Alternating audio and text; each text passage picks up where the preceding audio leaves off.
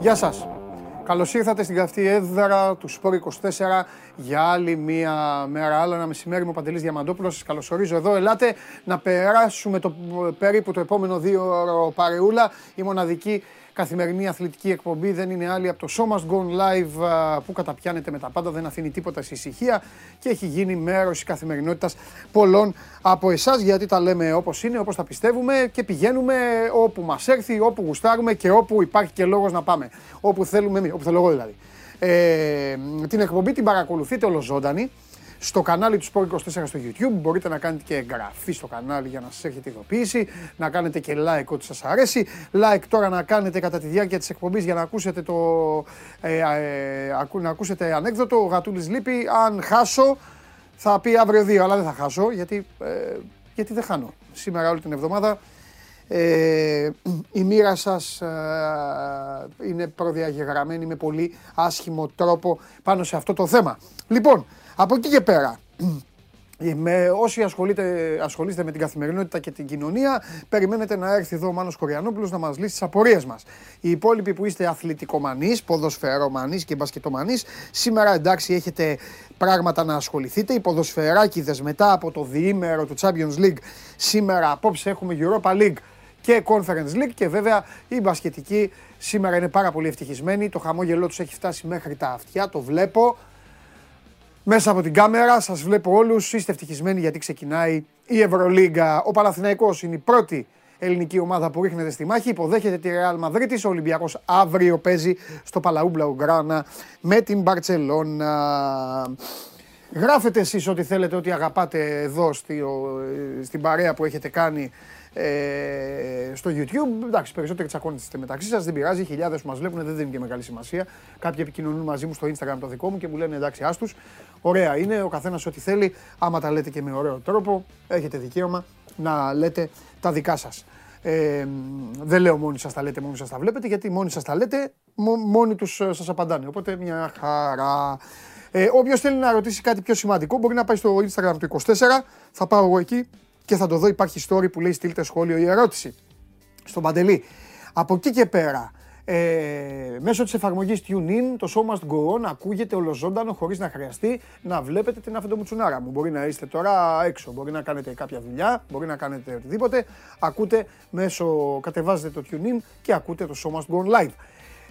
Ανεβαίνει και με τη μορφή podcast λίγο μετά το τέλος της εκπομπής, κανονικά στο Spotify. Οπότε το βράδυ, κάποιοι από εσάς που κοροϊδεύετε εκεί και λέτε ότι πάτε και κάνετε γυμναστική και τρεξίματα και όλα αυτά, μπορείτε να πάτε να βάλετε τα ακουστικά και να ακούτε εδώ αυτά που λέμε εμείς. Δράση υπήρχε, χθες έντονη. Να πω και στο μπάσκετ για να κλείσω το κεφάλαιο Champions League του μπάσκετ, έχασε και ο Πάκ, μόνο το Περιστέρι κέρδισε δηλαδή. Μετά την ήττα της ΑΕΚ έχασε και ο Πάκ 66-70 στην Πηλαία από την Dijon και σήμερα έχουμε, όπως σας είπα, το πρόγραμμα για την Ευρωλίγκα προς αφήστε να προχωρήσει η εκπομπή. Θα μπω να δω και να δούμε και τίποτα. Ξέρετε εσείς, κάνα ειδικό ευκαιρία, θα έρθουμε και τον Τζάρλι για να δώσει και τις ποδοσφαιρικές του προβλέψεις, για να παίξετε και τίποτα, άμα θέλετε, να πάτε και στο ταμείο. Λοιπόν, τι έγινε εδώ, με ρίξανε, έπεσα, έτσι λένε ή όχι.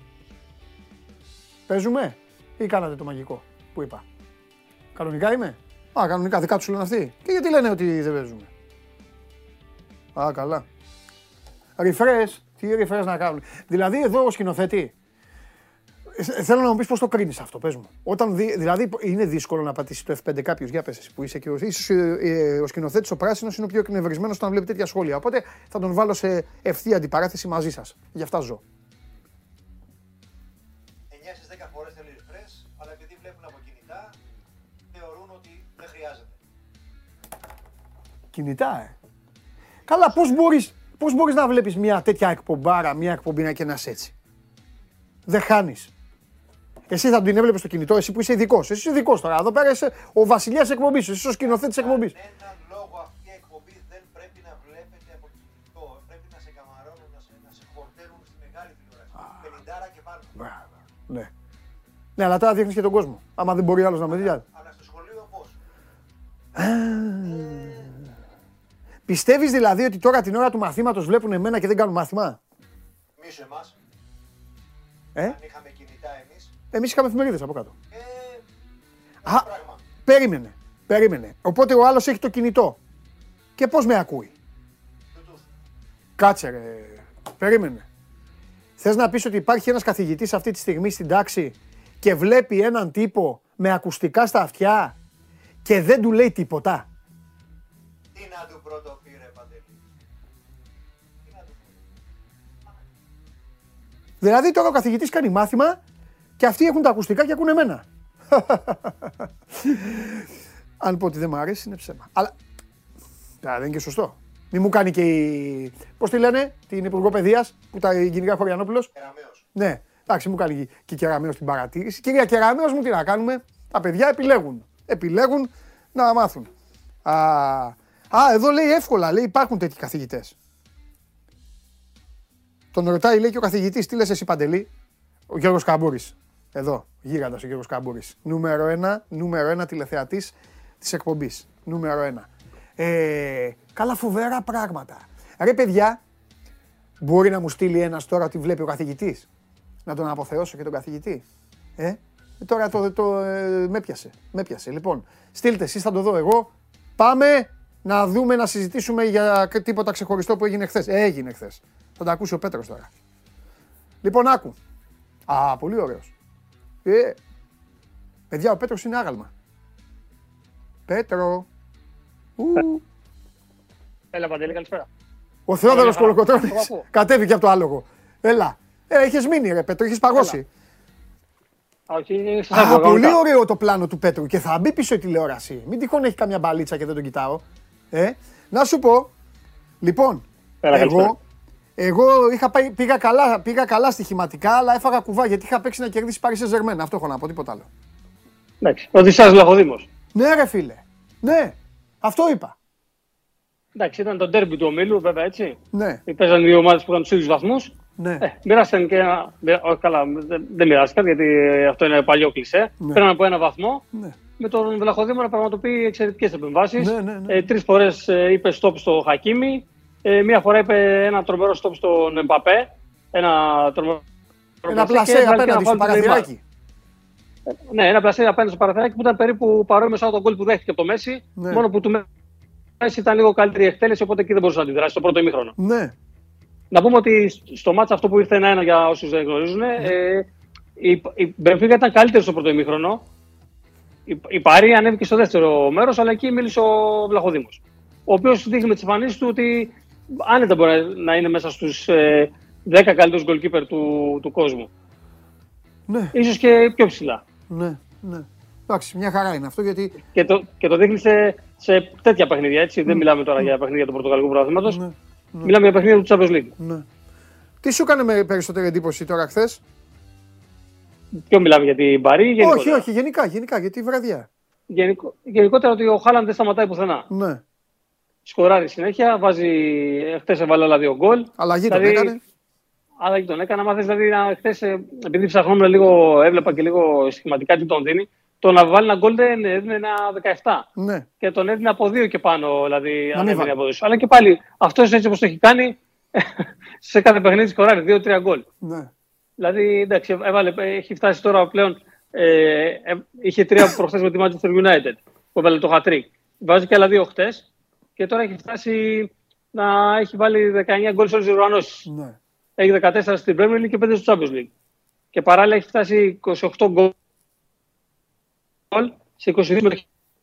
Ναι. Δηλαδή σκοράρει ένα γκολ στα γκολ ένα παιχνίδι. Βάζει. Καταρρυπάς. Το είπες και εσύ βέβαια χθες αυτό όταν είπαμε το πρόγραμμα, ότι πολλά με λίγα είπες σε εκείνο το μάτι. Ναι. Να πούμε ότι σε εκείνο το παιχνίδι, και όντως μου είχε κάνει εντύπωση, το έχει στο Etihad, υπήρχαν οπαδοί της Κοπεχάγης και δεν ξέχασαν το Ζέκα. Ανέβασαν ένα πανό που γράφε «Καπιτάνο, σ' αγαπάμε». Ναι. Δείγμα ότι το δείχνει τώρα και η κάμερα, μπορεί να το δει ο κόσμος, ότι ο Ζέκα, παρότι δεν είναι Δανός, έχει αγαπηθεί πολύ από τον κόσμο της Κοπεχάγης, είναι ο αρχηγός της ομάδας και θέλει να τους παρασταθούν με αυτόν τον τρόπο στον τραυματισμό που είπαμε και χθες ότι υπέστη. Να πούμε ότι εκεί έχει τελειώσει ο όμιλος, γιατί η Manchester City με 9 βαθμούς δεν νομίζω ότι μπορεί να απειληθεί από κανέναν. Η Dortmund έχει 6 που κέρδισε στο άλλο παιχνίδι τη Σεβίλη με 1-4. Και θα την, άμα γίνει τώρα στην Τούμπα, άμα την κερδίσει, τέλος. Εντάξει, αυτό που μου κάνει εντύπωση που λες τώρα είναι ότι και το Champions League έχει γίνει Ελλάδα. Έχουμε απολύσεις προπονητών. Ναι. Γιατί μετά τον Σεωάν τη Λεβερκούζεν που απολύθηκε, εχθές τέλος και ο Λοπετέγκη. Ναι. Έχασε η Σεβίλη. Ο Λοπετέγκη στο τέλος του αγώνα ήταν σαν να κατάλαβε ότι χαιρετάει για τελευταία. Ναι. Με τον κόσμο. Ναι. Αναλαμβάνει ο Σαμπάολη. Ναι. Να πούμε ότι η Dortmund και αυτή ήταν εξαιρετική έτσι στο χθεσινό παιχνίδι. Ναι. Και άλλη μια, αυτό που λέγαμε πάλι προχθές με το VAR. Πάλι έχει γίνει μια φάση που το VAR είχε καταλυτική παρέμβαση. Ναι. Όταν στο 19 η Σεβίλη να μείνει με 10 παίχτες. Ναι. Λόγω από απευθείας κόκκινης κάρτας του Ενεσίρη. Ναι. Αλλά βλέπει το VAR τη φάση από την αρχή και έχει γίνει φάουλ ο Χεσούς Νάβας και παίρνει πίσω την κόκκινη διαιτητής. Ναι. Πού άλλο θες να πάμε, σε ποιο άλλο παιχνίδι. Η Σεβίλη έτσι κι αλλιώς είναι χάλια, οπότε...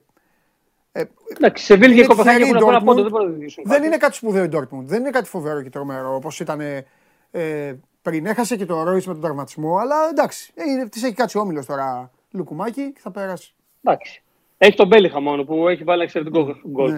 Ναι. Έχει βάλει τον Μπέλιχα που έχει εξαιρετικό γκολ. Ναι, από αυτό το όμιλο τώρα σίγουρα είναι ότι η City και η Dortmund θα περάσουν σε επόμενη φάση του Champions League. Οι Σεβίλη με την Κοπεχάγη, επειδή έχουν ένα βαθμό, θα παλέψουν για το ποιος θα πάει στο κύριο Παλί. Ναι, να πούμε ότι η Chelsea το πήρε πολύ πιο εύκολα το παιχνίδι από ό,τι αναμενόταν, γιατί η Chelsea στην Αγγλία δεν έχει πείσει και το πήρε σχετικά εύκολα και δίκαια. Ναι, 3-0 από 3 γκολ με... Εντάξει, μέχρι το 62 το είχε καθαρίσει. Ναι. Ναι. Να πούμε ότι η Μίλαν έπαιζε με τερματοφύλακα τον Ταρουσάνου γιατί έχει τραυματιστεί ο Μενιέ. Και είναι κάτι αντίστοιχο με αυτό που έγινε με τον Ολυμπιακό, γι' αυτό το αναφέρω. Επειδή έχουν τραυματιστεί και δύο goalkeeper, έβαλε τον Ταρουσάνου έξτρα στη λίστα. Ναι. Και έφτασε εκτός το Μενιέ. Το λέω γιατί όπως και ο Ολυμπιακός που απόψε έχει βάλει το μπασκαλάκι αντί του Βασιλίκ. Ναι. Ήταν 3-0 και πλέον εκεί ο όμιλος έχει γίνει. Είναι λίγο από τους πιο δύσκολους όμιλους γιατί είναι η Σάλτσμπουργκ μπροστά. Ναι. Που κέρδισε και την Δυνάμο Ζάγκρεπ χθες με 1-0. Ναι. Έχει 5 πόντους. Ναι. Ακολουθούν η Τσέλσις με τη Μίλαν με 4 και η Δυνάμο Ζάγκρεπ με 3. Οπότε είναι πιθανό το ενδεχόμενο μία εκ των Τσέλσις Μίλαν να μην συνεχίσει. Ναι. Βέβαια, ακόμα και η Δυνάμο είναι μέσα στο παιχνίδι, έτσι. Γιατί αν τώρα στην αντιστροφή των αγώνων η Δυνάμο κερδίσει τη Σάλτσμπουργκ και η Μίλαν τη Τσέλσι, τότε εκεί θα πάει η Δυνάμο στους 6, η Μίλαν στους 7 και θα γίνει μαλευράση. Θα γίνει, ναι, ο όμιλος είναι. Η Ρεάλ από εκεί και πέρα για τον 7ο όμιλο κέρδισε 2-1 τη Σαχτάρ. Και δυσκολεύτηκε. Δυσκολεύτηκε, ναι, γιατί από το πρώτο ημίχρονο, αν και προηγήθηκε 2-0 με τους Ροντρίγκο και Βινίσιους, δέχτηκε ένα γκολ στο 39 και μετά δεν ήταν τόσο κοντά να το πάρει. Ναι. Ο Μόντριτς, μεγάλη απώλεια για τη Ρεάλ. Ο Μπενζεμά μόλις επέστρεψε από τραυματισμό. Εντάξει, βέβαια πάλι η Ρεάλ είναι από τις ομάδες που έχει το απόλυτο. Έτσι. Ναι, έχει κάνει το 3-3 και ουσιαστικά μας τη χθεσινή νίκη καθάρισε. Και στο άλλο μάτσο του Μίλου, η Λειψία κέρδισε τη Celtic 3-1. Σε ένα μάτσο που ο Γιακουμάκης δεν αγωνίστηκε, έπαιξε ως αλλαγή στο 24 λεπτό. Αν θυμόμαστε καλά, προερχόταν από τραυματισμό, δεν έπαιξε τα δύο μάτια της Εθνικής Ελλάδας. Είχε μείνει στον πάγκο και στα δύο παιχνίδια. Και δεν ξέρω αν ποιος άλλος όμιλος είναι, άμα δεν έχουν πει τίποτα. Τα είπαμε όλα. Και η Γιουβέντους αυτό κέρδισε 3-1. Στον όμιλο της Παρί. Ναι, αδικείται η Μακάμπη. Η Μακάμπη τα λέγαμε τον Ιούλιο, τότε που είχε μπλέξει με την ιστορία του Ολυμπιακού, ότι είναι καλή ομάδα. Αδικείται λίγο από το 3-1. Δεν λέω ότι δεν έπρεπε να χάσει, αλλά ήταν καλή. Ήταν καλή. Με το σκορ στο 2-1 έχει δοκάρει σε απευθείας εκτίμηση φάουλ του Ατζελί στο 77. Εκεί θα μπορούσε να γίνει το 2-2 και να είναι καλύτερο τρόπο του αγώνα. Εκεί να πούμε ότι είχε κάνει εκπληκτικό παιχνίδι τον Ντι Μαρία που έχει κάνει 3 παρεμβάλια. Φιλιά! Αυτά. Γεια σου Πέτρο. Καλή συνέχεια. Τα λέμε. Γεια σου Πέτρο. Πέτρος Παπαμακάριος για ό,τι γίνεται στον κόσμο και κυρίως στη μαγική αυτή διοργάνωση που λέγεται Champions League. Λέει ο Φέδωνας τον Παντελή δεν τον πονάει κανείς, ο Παντελής σας πονάει όλους. Αλήθεια είναι αυτό. Απαντάει κάποιους τους διώξαν κιόλας, δεν πειράζει, καλά τους κάνατε. Δεν μπορώ να καθίσω εγώ τώρα, άμα δεν καταλαβαίνετε εσείς την πλάκα, δεν καταλάβω. Ο άλλος μου λέει σε πονάει ο Χάλαντ. Ένας άλλος μου λέει αυτά που έλεγες. Αυτά. Ναι, κακός παίκτης ο Χάλαντ. Παλτό. Σημείωσε το αυτό να μου ξαναστείλεις. Λοιπόν, να πάω τώρα στα σοβαρά, γιατί έχω και σοβαρό κόσμο εδώ που με παρακολουθεί και μου στέλνει ότι είναι στην αίθουσα 12. Το χάσα τώρα για να στέλνουν τις βλακίες τους για το Χάλαντ. Να το. Παντελή με χημικό ΕΚΠΑ. 4 άτομα είμαστε με ακουστικά και ακούμε. Καταλάβατε. Αυτοί θα γίνουν χημικοί σωστοί. Και φαρμακοποιοί θα γίνουν αυτοί. Όχι, σαν το Βέγκο θα είναι. Να βάλω και από αυτό. Λέει, κάνει. Γιατί λέει, Σάμπος, εγώ θα το πάρω. Μετά λέει, το παιδί έχει. Λέει, ναι, μεγάλο. Λέει, γιατί, για να φροντίσει τα υπόλοιπα. Λοιπόν, χαιρετίσματα από ΔΠΑΕ Θεσσαλονίκης. Φιλιά σε όλες τις σχολές. Τώρα αυτό που κάνω θα με μαλώσει. Θα έρθει τώρα ο Χωριανόπουλος και θα με μαλώσει. Αλλά τέλος πάντων, τι να κάνουμε τώρα. Τι να κάνουμε. Work from home. Με Παντελάρα άρχοντας στο full, λέει ο Χαράλαμπος Φιλιππάτος. Θεός. Λοιπόν, συνεχίζουμε. Χθες τον αδίκησα, σήμερα είναι η μέρα του. Αυτός και ο Χριστοφιδέλης και η μπασκετική, σήμερα είναι η μέρα τους. Αδικήθηκε και τώρα η αδικία θα πάει περίπατο.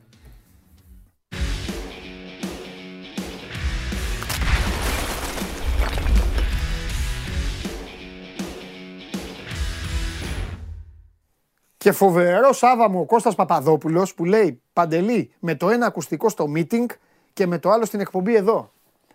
Αυτός και αν είναι Θεός. Αυτός τώρα παιδιά θα είναι σε καμία εταιρεία εκεί, το κάνω εικόνα. Θα είναι εκεί όλοι οι Σάβα μου εκοστούμαρισμένοι, θα κάθονται εκεί και θα συζητάνε. Ή θα συζητάνε για τα budget, τώρα είναι η εποχή στις εταιρείες τα budget, ή θα συζητάνε για άλλα θέματα και θα είναι και ο Κωστάρας έτσι. Θα λέει ναι βέβαια, ναι, να το κάνουμε. Θα λέει αυτό και θα ακούει τώρα. Θα λέει ναι, πες τα ρε Σάβα, άσε ρε Σάβα τώρα.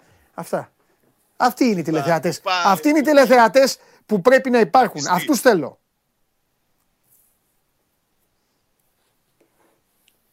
Δεν σ' άκουσα. Δεν σ' ακούω. Λέω, αυτή είναι η πιστή της εκπομπής. Βέβαια. Τι κάνεις?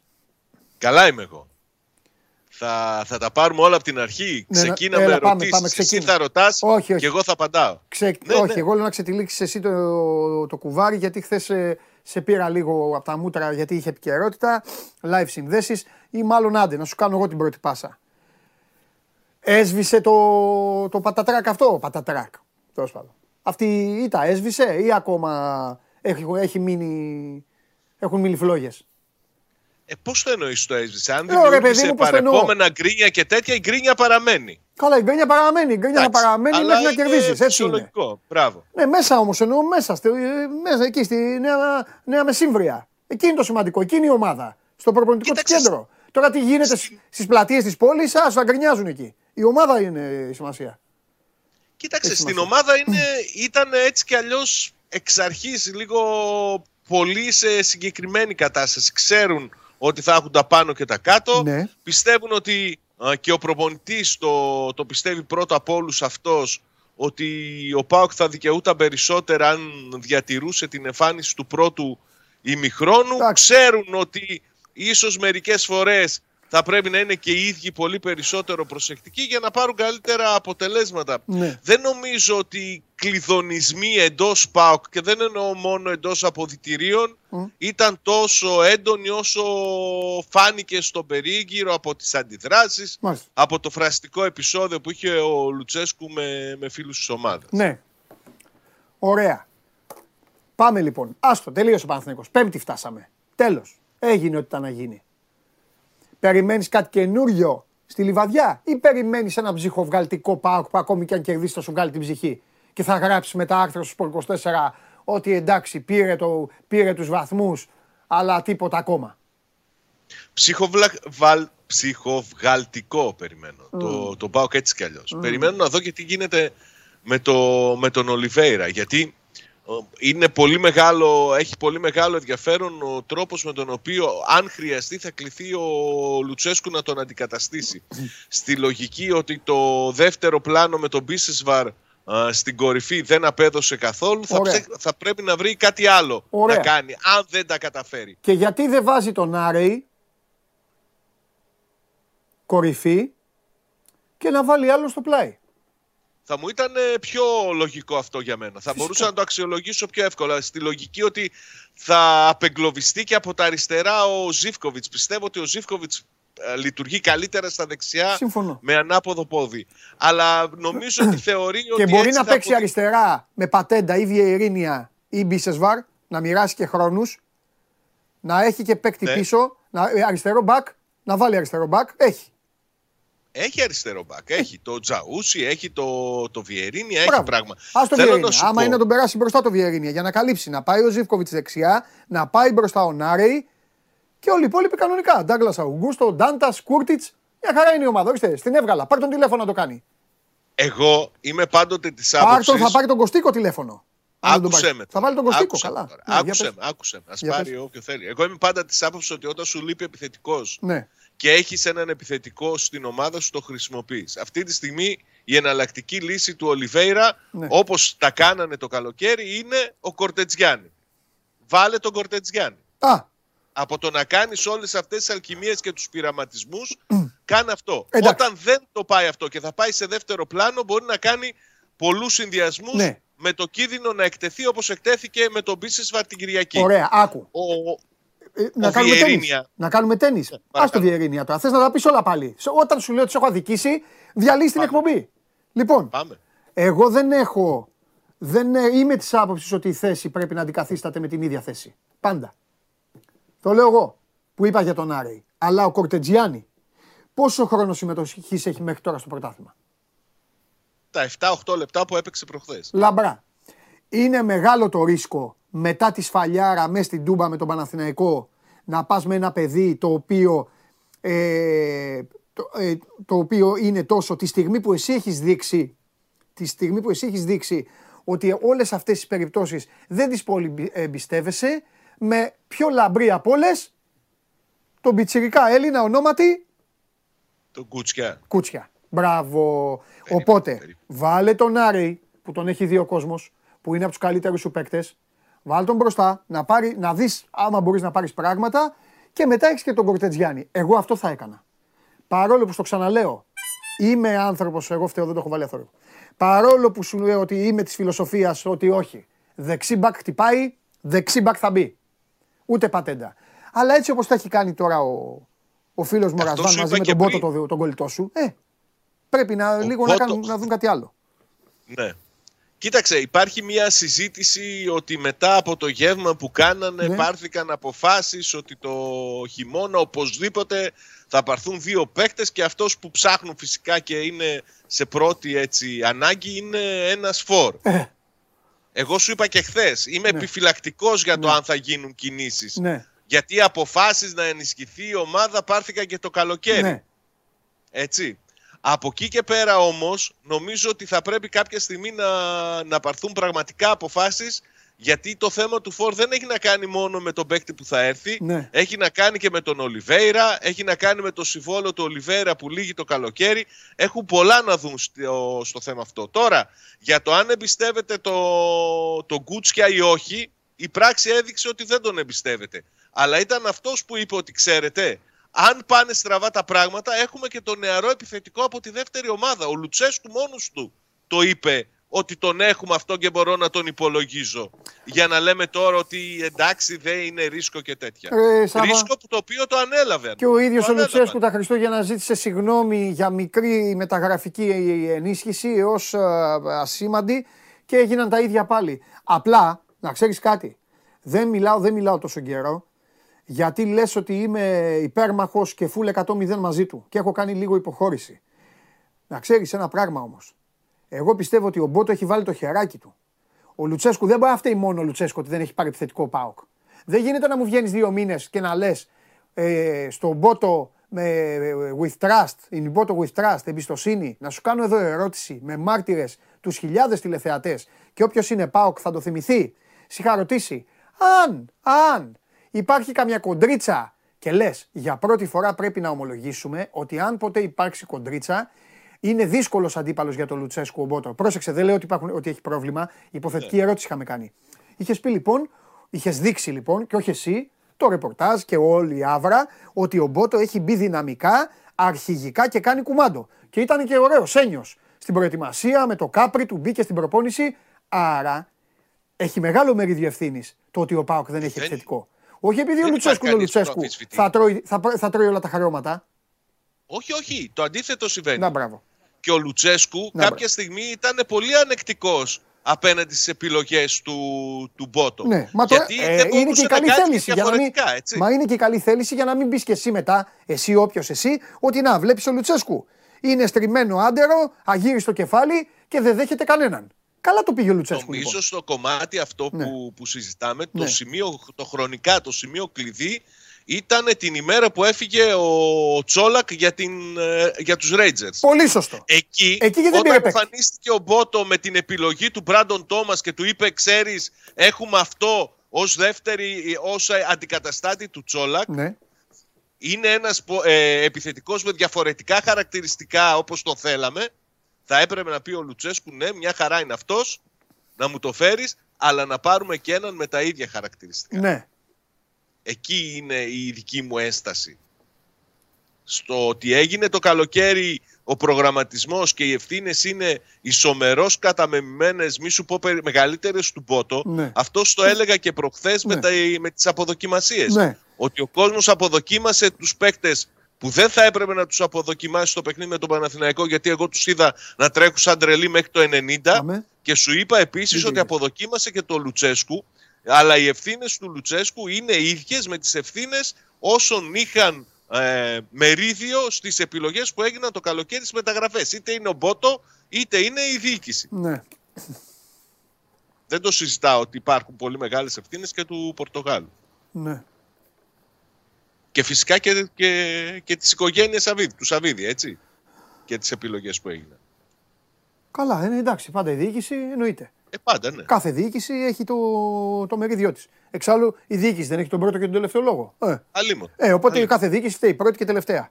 Αυτό γίνεται πάντα. Τέλος πάντων. Τίποτα άλλο πίσω, πώς πάει, πίσω τι βλέπεις τώρα εκεί, πίσω. Είπε ο Νέσμπεργκ. Άρα εσύ είναι δυνατόν. Είναι δυνατόν να μην καθαρίζει φάση. Είναι δυνατόν να κατεβαίνει η μπάλα με χιόνι και να μην πηγαίνει πρώτος στην μπάλα. Τώρα τι να σου πω, ότι είναι. Εγώ ξέρω ότι ο Κουλιεράκης είναι τώρα η βασική επιλογή. Ανεβάζει ρυθμούς και περιμένουν τον Κουλιεράκη. Μην κάνεις έτσι. Κάνω έτσι, Σαββά. Γιατί έλεγες ένα Νέσμπεργκ. Έλεγες σωστά ότι έρχεται για τρίτος. Το είχες πίεση αυτό, ότι έρχεται για τρίτος. Πέρναγε ο καιρός, έλεγες θα έρθει τρίτος ο Νέσμπεργκ και είχατε βάλει τον Γκάργα κανονικά δίπλα στον Ίγκασον. Και τώρα λέει τον Κουλιεράκη. Έχει μείνει, ο Ίγκασον μόνος του τώρα.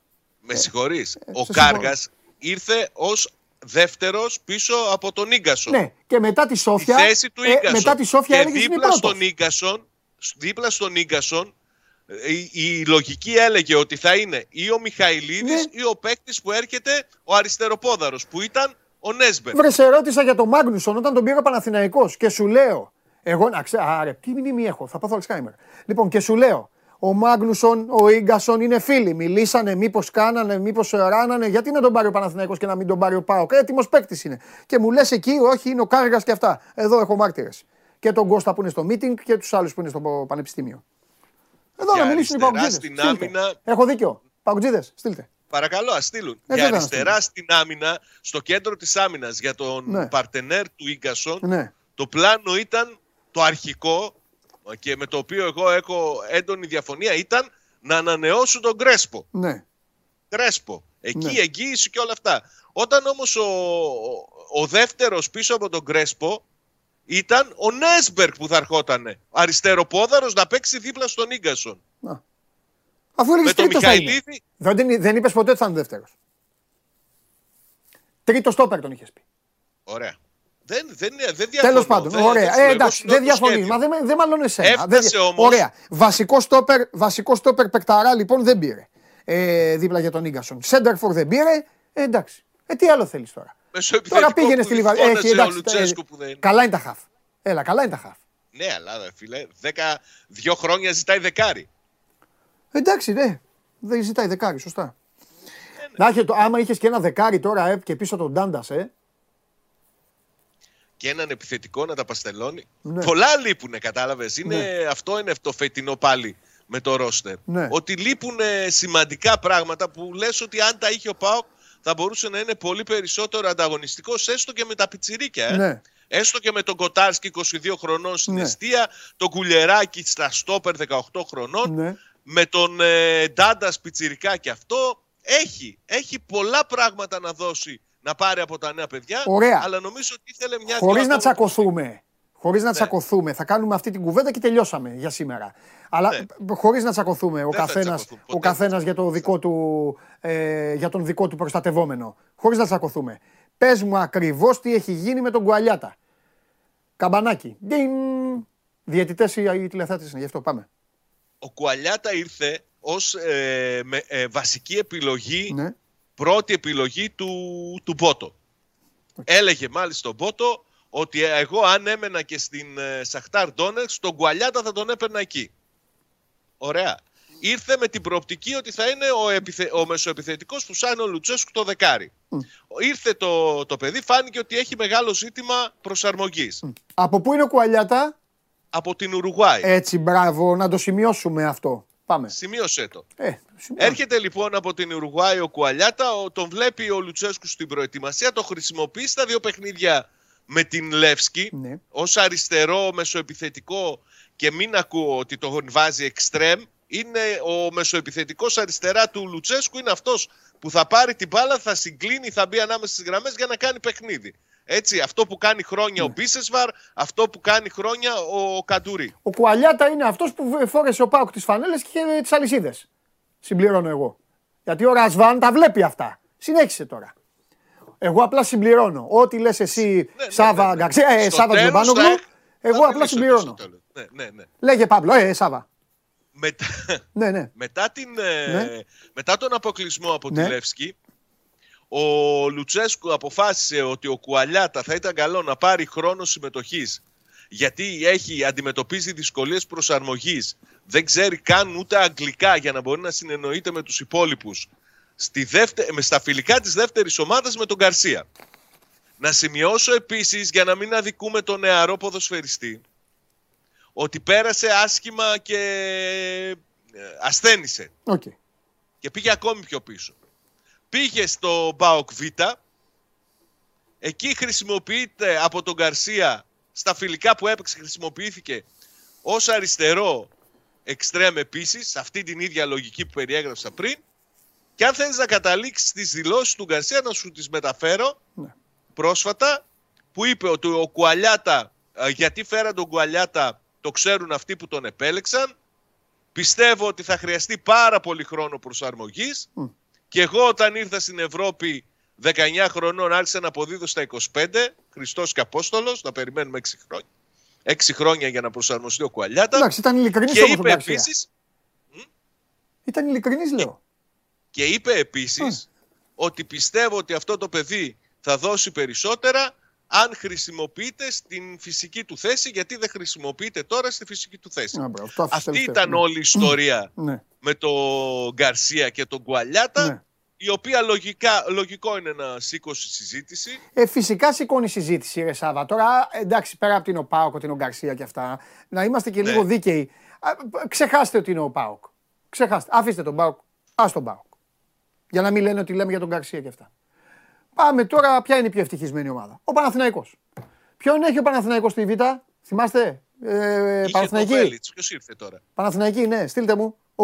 Ο Βέλιτς. Όχι, ο Βέλιτς πήγε υπεύθυνος. Πήγε υπεύθυνος ο Βέλιτς. Α, ήταν υπεύθυνος. Λοιπόν, προσπαθεί να γράψει ο Περπερίδης κάπου που δεν έχει βάλει τέτοιο. Τέλος πάντων. Λοιπόν, θα στείλουν οι Παναθηναϊκοί. Δεν μπορεί λοιπόν. Δεν μπορεί. Κανέναν ακόμα μου λένε. Τι δεν έχει Παναθηναϊκός προπονητή? Αλήθεια. Ωραία. Ο Γιαννάκης Οκάς λοιπόν. Στον Ολυμπιακό. Έχει ανακοινωθεί ο Γιαννάκης ή τον λέω εγώ μόνος μου? Τέλος πάντων. Πες ότι έχει. Έδωσε, μπράβο. Ο Γιαννάκης Οκάς λοιπόν. Ή ο Σίμος στον Παναθηναϊκό. Ή ο Γιαννάκης Οκάς. Δεν θα πουν ποτέ. Δεν θα πουν ποτέ. Για να είναι καλός πρέπει να χρησιμοποιείται εκεί που το... Ξέρεις, σε μια ομάδα, η οποία αυτή τη στιγμή ψάχνει και τα πατήματά της. Και αφού ξέρουμε τώρα, ρε παιδί μου, να είμαστε και ειλικρινείς. Αφού στον ΠΑΟΚ, εσύ το ζεις περισσότερο. Ένα τσαφ γίνεται και ανάβει ολόκληρη πυρκαγιά τώρα. Δίκιο έχεις. Αυτό λέω, δεν το λέω τώρα. Τώρα δεν κάνω πλάκα. Όχι, δεν κάνω κι εγώ πλάκα. Ναι, τώρα μιλάω σοβαρά. Δεν χρειάζονται αυτά. Έχει πει και χειρότερο. Αυτό. Έχει πει και χειρότερο. Μετά από ένα φιλικό, νομίζω στη Δράμα, είπε ότι έπαιξα με 3 μπακ, γιατί τα παιδιά πρέπει να ξέρουν και άλλα συστήματα Μήπως αλλάξει ο προπονητής στην πρώτη ομάδα και χρειάζεται να τα παίξουν. Ναι, δηλαδή πράγματα που δεν θα έπρεπε να τα πει. Νομίζω ότι όλα αυτά τα έχουν αντιληφθεί και στον ΠΑΟΚ. Ότι ρε παιδί μου, τέτοια πράγματα δεν θα έπρεπε να λεχθούν από οποιονδήποτε και αν ήταν προπονητής στη δεύτερη ομάδα. Να ασκεί με αυτόν τον τρόπο, έτσι να αφήνει κριτική και αιχμές προς τον προπονητή της πρώτης, επαναλαμβάνω, χωρίς να συζητάμε ποιος είναι ο ένας και ποιος είναι ο άλλος, έτσι. Ναι. Πουθενά στον κόσμο δεν γίνεται αυτό. Φαντάζομαι ότι θα πρέπει να το φροντίσουν. Αν αυτό όμως είναι η φωτιά που ανάβει την κριτική για τον Λουτσέσκου, νομίζω ότι τα πράγματα είναι πολύ άσχημα, έτσι. Ναι. Φιλιά. Σε καμία περίπτωση δεν θα πρέπει ο Λουτσέσκου να κρίνεται με βάση τις συμπάθειες του καθενός ή τις αντιπάθειες του καθενός. Καλά, έτσι είναι. Εντάξει, τώρα, και μόνο που κάνουμε αυτή τη συζήτηση, πρώτα απ' όλα, δεν είναι σωστό για την ομάδα. Δείχνει ότι η ομάδα ακόμα δεν πατάει. Κατάλαβες. Αν πατούσε η ομάδα, κανείς δεν θα έκανε κριτική. Άμπραβο, εντάξει, έχεις δίκιο. Έχεις δίκιο. Λοιπόν, έλα, φιλιά. Καλή συνέχεια. Έλα, μιλάμε. Αυτά για τον ΠΑΟΚ. Ωραία συζήτηση κάναμε με τον φίλο μου τον Σάβα. Ευχαριστήθηκα. Είχα καιρό κιόλας. Είχαμε αφήσει στην απέξω πολύ καιρό τώρα τον ΠΑΟΚ. Ολυμπιακός με τα θέματα του, η ΑΕΚ με τα γήπεδα και με αυτά, Παναθηναϊκός με το τρένο. Τώρα αφήσαμε τον ΠΑΟΚ. Λοιπόν, έλα να πάρετε λεφτά. Άιντε, πάμε να πάρετε λεφτά. Τι κάνει, την κάμερα φτιάχνει. Ναι, πρέπει να είναι όπως πρέπει. Πρέπει να είναι και καλοφτιαγμένος. Πρέπει να είναι καλοφτιαγμένος.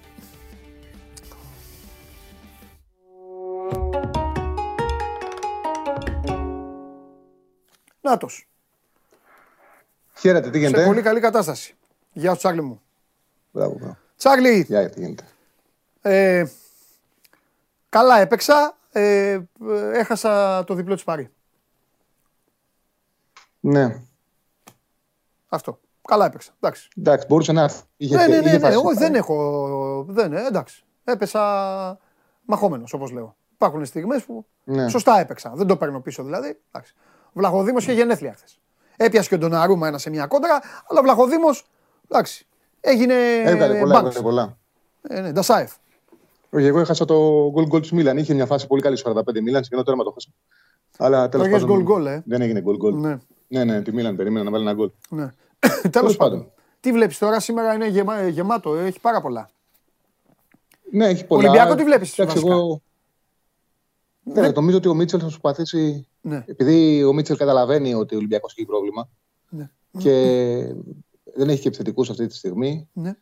Διαβάζω ότι δοκίμασε και σχήματα με 3 στόπερ. Ναι. Πιστεύω ότι θα περιμένει να το πάει στο χρόνο. Ναι. Δηλαδή να μπορέσει να αντιμετωπίσει το pressing της Καραμπάχ. Γιατί με την Αντ οι Αζέροι πίεσαν πάρα πολύ. Και την σκότωσαν την Αντ από το 60 μέχρι το 72 πιέζοντας στην αρχική τους ανάπτυξη. Θεωρώ ότι εκεί θα πρέπει να πάει πολύ καλά ο Χουάνκ, να γυρνάει προς τα πίσω, να υποδέχεται την μπάλα για να βοηθήσει να τους πάει το pressing. Ναι. Δεν είχε ο Κορμπεράν στα 2 ευρωπαϊκά το Χουάνκ, αυτό θα είναι όπλο. Εγώ νομίζω ότι θα προσπαθήσει να το πάει χαμηλά. Αν πήγαινα κάπου, θα πήγαινα στο under 2,5. Δηλαδή το καλό σενάριο για τον Ολυμπιακό είναι να πάει σε λίγα γκολ το μάτς. Και αν μπορέσει να το κλέψεις ένα 0, το έκλεψες. Ναι. Αν δεν μπορέσει, να μην πάθεις ζημιά. Εκεί είναι 85, δίνει περίπου το under 2,5. Το κανονικό under δηλαδή, ναι. Ναι. Μάλιστα. Τώρα έχουν αλλάξει αυτά. Παγιά τα λέγαμε under, τώρα έχουν αλλάξει. Ναι, γιατί έχουν μπει και τα υπόλοιπα. Ναι. Έχουν μπει και τα υπόλοιπα. Για λέγε. Σωστό. Λοιπόν, αυτά που έχω διαλέξει είναι 2 παιχνίδια κόντρα 2 πολύ αδύναμες ομάδες. Για τον 4ο όμιλο η Σλοβάτσκο υποδέχεται την Νις. Η Σλοβάτσκο είχε φέτος πρώτη φορά συμμετέχει σε ομίλους κάποιες ευρωπαϊκές οργάνωσης. Η δεύτερη παρουσία της στην Ευρώπη. Στο πρωτάθλημα Τσεχίας είναι στη 10η θέση με ρεκόρ 3-4-3. Το πόσο αδύναμη ομάδα είναι φάνηκε και στο παιχνίδι με την Παρτιζάν, την πρώτη αγωνιστική. Κέρδιζε 2-0, στο 22 έμεινε με παίκτη παραπάνω. Και οι Σέρβοι με παίκτη λιγότερο κατάφεραν και γύρισαν το παιχνίδι σε 2-3 και φάγαν την ισοφάριση στο 85. Δεν είναι εύκολο να παίζεις με παίκτη λιγότερο και να κάνεις το 2-0-2-3. Μετά στο δεύτερο μάτς φάγανε 4 γκολ στην Κολωνία, χάσανε 4-2. Η Νις, ο Φάβρη ήταν εφευγάτος. Περιμένανε να φάει πολλά την Παρί και να το διώξουν. Έπαιξε πολύ καλά όμως η Νις. Έχασε 2-1 στο τέλος και μάλιστα ήταν ανταγωνιστική. Δηλαδή δεν δέχτηκε φάσεις. 0-75-0-68 ήταν τα γκολ. Και του δίνουν το σημερινό μάτς και το παιχνίδι με την Τουρουάτη Κυριακή. Και και τα δύο βατά είναι. Έχει πολύ πλούσιο ρόστερ μισοψηφικά η Νις. Έχει τον Ράμψη, έχει τον Μπάρκλεϊ, έχει τον Νικόλα Πέπε, τον Τελόρ, Λαπόρτ. Πολύ καλούς παίκτες. Είναι έκπληξη η αρνητική της πορεία. Έχει μια ευκαιρία να το γυρίσει η τελευταία του ΦΑΒ. Στο 2 είναι το διπλό. Είναι μια χαρά. Λοιπόν, και δεύτερο παιχνίδι, η Ντνίπρο έχει σαν έδρα το Κόζιτσε τώρα της Πολωνίας. Ναι. Στην Ουκρανία έχει 4-4 και παίζει με τη Βαντούζ. Η Βαντούζ είναι πρώτη-τελευταία στη Β' Εθνική Ελβετίας. Όχι στην πρώτη. Η Βαντούζ είναι ομάδα Β' Εθνικής Ελβετίας και είναι πρώτη-τελευταία. Πήρε μια λευκή ισοπαλία στην έδρα του Απόλλων Μεσού. Στο δεύτερο παιχνίδι έφαγε 4 πολύ εύκολα από την Αλκμάρ. Νομίζω ότι είναι τεράστια διαφορά επίπεδου. Παίζουμε τους πρωτοπόρους στο Ουκρανικό Πρωτάθλημα με 4 νίκες σε 4 μάτς. Με τους πρώτελευταίους της Β' Ελβετίας με ρεκόρ 4 ισοπαλίες και 5 ήττες σε 9 παιχνίδια. Mm-hmm. Και ο άσος είναι το 1,65. Ναι. Θεωρώ ότι είναι δίκαια πληρωμένος. Αυτό είναι το σημερινό παρολί. Μια απόδοση πλησιάζει το 3,5. Σλοβάτσκο Νις διπλό. Νίπρο Βαντούζ άσος. Ωραία. Μια χαρούλα. Κολλήσουν και κανένα δύο μπασκετάκια που θα τους πω και όλα τέλεια. Και να τους απογειώσεις. Ναι. Και να Νταβάρες μαζί 9 πόντους. Μπράβο. Σούπερ. Λοιπόν, έλα, φιλιά. Μια χαρά. Γεια σου, Παντελή μου. Γεια σου, Τσάκλη μου. Λοιπόν, εντάξει, τον ξεκινά τον Ταβάρες από τους 9 πόντους τώρα. Εκεί θα πάρει μπάλες. Ο Ταβάρες, ο Παπαγιάννης θα δώσει τη μάχη του Γιώργαρος. Εκεί νομίζω ότι ο Ταβάρες όμως 9 πόντους μπορεί να τους βάλει. Παπαγιάννης, πόντοι δεν τους έχω τους πόντους, Παπαγιάννη. Τώρα κόλλησε στο μάτι του Παναθηναϊκού. Και τα δύο τρίποντα του Γιούλ μου αρέσουν. Είναι ψηλά. Είναι ψηλά τα δύο τρίποτα του Γιούλ. Θα παίξει ο Γιούλ γιατί ο Μούσα ακόμα ψάχνεται, δεν παίζει ο Ρούνταρος, θα μπει ο Γιούλ, έχει και λίγο, θα μπει λίγο ο Σέρχιο και τα τρίποτα του Γκριγκόνη, το 1,5 τρίποντο του Γκριγκόνη είναι καλό. Τα δύο τρίποτα δηλαδή, να βάλει δύο τρίποτα ο Γκριγκόνης. Δείτε το και αυτό. Αυτά για το μάτι του Παναθηναϊκού. Τώρα για τα άλλα θα πούμε μετά στο μπάσκετ, μη μου βιάζεστε. Τώρα ήρθε.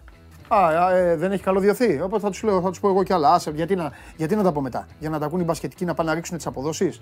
Με εσάς θα πω. Πάνε αυτοί οι μπασκετάκιδες μετά και πάνε και ρίχνουν τις αποδόσεις. Μπαίνουν και τα παίζουν. Μαζί με τους καβαλιερά τους. Όχι, εγώ με εσάς εδώ, με τους ποδοσφαιρομανείς. Μαζί.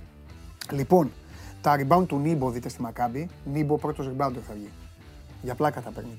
Σαν φιστίκια τα αρπάζει τα rebound. Βαλένθια Μπασκόνια βλέπω άσο. Και παιδιά, πιστεύω ότι θα περάσει και το Μιλάνο 1,50. Το Μιλάνο πιστεύω θα περάσει από το Αστρομπάλ, από τη Βιλερμπάν. Το Μιλάνο είναι το πιο σοβαρό Μιλάνο από ποτέ. Από ποτέ. Ναι, αυτοί οι απίθαρχοι, οι αμπλαούμπλες, πιστεύω ότι είναι πάρα πολύ σοβαρό το Μιλάνο. Και καλό μάτς για να πάρετε λεφτά, είναι το Bayern Fener. Δεν σας λέω να πάτε στο διπλό της Φενέρ. Εγώ θα το παίζα το διπλό της Φενέρ, αλλά μην πάτε και στο διπλό της Φενέρ. Άμα θέλετε, θα σας πω εγώ τώρα τι θα κάνετε. Λοιπόν, έχεις στους 9 τον Γκούντοριτς. Μην πάτε στον Γκούντοριτς εσείς. Λοιπόν, Χέις τον έχει χαμηλά. Έχει τον Winston και τον Μπαμπ. Ρούμπιτ 9, Λούτσιτς 11. Χαμηλά, δεν αξίζει. Λοιπόν, θα σας πάω εγώ στα τρίποτα τώρα, σας κάνω γομάκες εδώ. Λοιπόν, Wilbekin 4 assist, γιατί να το παίξετε. Λοιπόν, προσέξτε, όσοι θέλετε λίγα για πολλά, με το ρίσκο να χάσετε και να μην πονέσετε, θα βάλετε τρίποντο του Ρούμπιτ. Ένα τρίποντο του Ρούμπιτ είναι πάνω από 2,50. Αυτός σε κάθε μάτς κάνει το λιγότερο 2 σουτ. Όταν λέω 2 σουτ, 2 για 3. Αν βάλει το ένα, κλείσαμε. Εντάξει, εγώ σας δίνω επιλογές, μπαντά παίζει το λάδι, διαλέξτε. Σας δίνω για όλα τα γούστα. Για κάποιους που βάζουν πολλά λεφτά χαμηλά, για κάποιους άλλους. Όλα, έτσι θα σας πάω όλη τη χρονιά. Μην μου στέλνετε όμως με τα μηνύματα, μου στέλνουν κάποιοι τι έδωσες και αυτά. Δεν τα λέω, εγώ τώρα τα λέω, μία φορά. Τέλος. Το είπα το τραγούδι, τελείωσε. Τώρα το Wilbekin, ας πούμε, δίνει 1,55 τα δύο τρίποντα. Θα το παίξει, ρε φίλε. Ο Σκότι Wilbekin είναι. 9 τρίποντα κάνει σε κάτι. Στη Μακάμπη έκανε 10. Μέσο όρο έχει 8,5 τρίποντα. Τώρα να τον έχει μαζέψει ο Σφερόπουλος, να τον έχει μαζέψει ο Ιτούδης. Τον είχε ο Σφερόπουλος, γι' αυτό κολλείς. Δεν νομίζω. Σκότι Wilbekin δεν μασάει τίποτα. Λοιπόν, γίναμε 10 λέει αυτός στο χημικός, έτσι, μπράβο. Λοιπόν, τι άλλο να σας δώσω. Σας είπα τώρα αυτά. Για αρχή αυτά. Αύριο έχουμε άλλα. Εντάξει. Βάλτε τα σε μια άκρη. Δείτε και τα Europa League εκεί του Τσάρλι και τα Conference. Και είμαστε μια χαρά. Έτσι, να μην ακούγεται αυτός, γιατί και αυτός παίζει. Θα τη δούμε όταν. Αν δεν είσαι τίποτα. Γιατί είπες πολλά. Αυτά είναι δικά μου. Εμένα και τον τηλεθεατό. Αυτό με το τρίποντο μου αρέσει. Ωραίο είναι. Λοιπόν. Σουτάρε αυτός, τέλος πάντων. Με το 2,5. Τι γίνεται. Τι γίνεται, σήμερα ήταν δύσκολη μέρα. Άλλη μια δύσκολη μέρα μάλλον. Γιατί ξεκίνησε με διπλό ναυάγιο. Είχαμε ναυάγιο στη Λέσβο με βάρκα με μετανάστες. Έχουμε 16 γυναίκες νεκρές και έναν ανήλικο μέχρι στιγμής. Έχουν διασωθεί άλλες 10 γυναίκες. Είναι πολύ κακές οι καιρικές συνθήκες. Είναι στην περιοχή Πεταλίδη, εκεί ανοιχτά στη Λέσβο. Εντάξει, τώρα τα ξέρετε αυτά. Τώρα βάρκες, κάτι, πώς το λένε, κάτι χρέπια, χάλια, βάτε, τους βάζουν τους ανθρώπους πάνω, τους στέλνουν, βυθίζονται για να γίνει και γίνεται η διάσωση. Ξέρεις, τώρα άνθρωποι προσπαθούν να βρουν μια καλύτερη ζωή, καταλήγουν στο θάνατο. Συνεχίζονται οι έρευνες στη Λέσβο. Είχαμε και ναυάγιο και στα Κύθυρα. Εκεί έχουν διασωθεί 55 άνδρες, 7 γυναίκες και αν δεν κάνω λάθος 18 παιδιά. Συνεχίζονται και εκεί οι έρευνες. Ο δήμαρχος των Κυθύρων έχει πει ότι έχει δει ανθρώπους να πνίγονται. Δεν έχουμε επιβεβαιώσει εκεί κάτι, οπότε δεν το μεταφέρω με σιγουριά. Είναι δύο ναυάγια και ξέρεις, τώρα είναι και ανησυχητικό, διότι μόλις έχουν αρχίσει τώρα οι καιρικές συνθήκες και δυσκολεύουν και άρχισαν τα ναυάγια με τα θύματα. Εντάξει, είναι ένα πολύ συνθετό ζήτημα, το έχουμε πει. Φεύγουν μετανάστες, γίνεται όλη αυτή η ιστορία με την Τουρκία. Ποιος κάνει pushback, ποιος θα κάνει τη διάσωση. Παίζονται δηλαδή και πολιτικά παιχνίδια, ξέρεις, πάνω στις ζωές των ανθρώπων. Τώρα εδώ μιλάμε για, ας πούμε, στο πρώτο ναυάγιο γυναικόπαιδα. Έτσι, 16 νεκρές γυναίκες και ένα παιδί.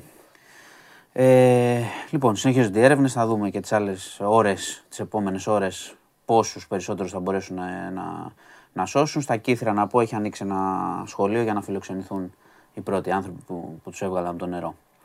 Λοιπόν, Ταϊλάνδη. Είχαμε εισβολή ενόπλου, πρώην αστυνομικός, μπήκε σε παιδικό σταθμό και θέρισε όποιον βρήκε μπροστά του. 34 νεκροί, 23 παιδιά. Σκότωσε τη σύζυγο και το παιδί του πρώτα. Σκότωσε και τους όσους βρήκε εκεί στο παιδικό σταθμό. Κατάλαβες, ακολούθησαν σκηνές πανικού και αυτοκτόνησε. Υπάρχει αρκετά σοβαρό πρόβλημα, βλέπουμε εδώ και πλάνα μετά. Υπάρχει μεγάλο πρόβλημα εκεί, είναι το γνωστό που έχουμε συζητήσει, υψηλό ποσοστό οπλοκατοχής. Στα επίσημα στοιχεία, έτσι, γιατί υπάρχουν και τα, όπως καταλαβαίνεις, και τα όπλα που κυκλοφορούν παράνομα. Οπότε η αλήθεια είναι ότι όταν κάποιο τη βαρέσει, ας πούμε, είναι και έχει πρόσβαση σε όπλα. Είναι μέρος για να πας διακοπές. Είναι πολύ... Δεν σε ακούσει κάποιος που λένε, πάμε σε ένα τέτοιο μέρος. Ναι, εντάξει. Τώρα μιλάμε και για παιδικό σταθμό, έτσι, οπότε καταλαβαίνετε τώρα τι έχει συμβεί εκεί. Λοιπόν, επιστροφή στην Ελλάδα. Παραπέμπεται σε δίκη η Ρούλα Πισπυρίγκου. Περιμέναμε το βούλευμα. Είναι σκληρό το βούλευμα. Για απόπειρα ανθρωποκτονίας και για ανθρωποκτονία της μεγαλύτερης της κόρης, της 9χρονης Τζορτζίνας. Για να θυμίσουμε λίγο, όπως λέει και το βούλευμα μέσα, είχε επιχειρήσει το 21 με και τα μείνει ξανά να δολοφονήσει το παιδί. Θυμάστε, να θυμίσω ότι έμεινε παραπληγικό το παιδί μετά τη χορήγηση. Όπως λέει το βούλευμα, έτσι, γιατί όλα αυτά θα πάνε σε δίκη και τι θα βγει και τι θα αποδειχθεί, γιατί όλα είναι ανοιχτά ακόμα. Λοιπόν, έγινε λοιπόν η πρώτη απόπειρα, έμεινε το παιδί παραπληγικό και τελικά, βάση του βουλεύματος, ολοκλήρωσε αυτό που επιχείρησε να κάνει το 22 και πέθανε το παιδί. Στο βούλευμα αναφέρεται ότι τις κινήσεις της καθόριζαν η προσωπικότητά της και η αιμονή της με το σύζυγό της. Σημειώνεται δηλαδή ότι, ξέρεις, και οι δύο, και η απόπειρα και ο φόνος έγιναν όταν βρισκόταν σε διάσταση με τον Μάνο Δασκαλάκη. Τέλος πάντων, τονίζονται τα στοιχεία της προσωπικότητάς της. Αυτά όλα θα τα δούμε και στη δίκη. Να θυμίσω επίσης, το Δικαστικό Συμβούλιο αποφάσισε την εξάμηνη παράταση της προφυλάκησης. Προφανή πράγματα. Θεωρείται ύποπτη για τέλεση παρόμοιων πράξεων.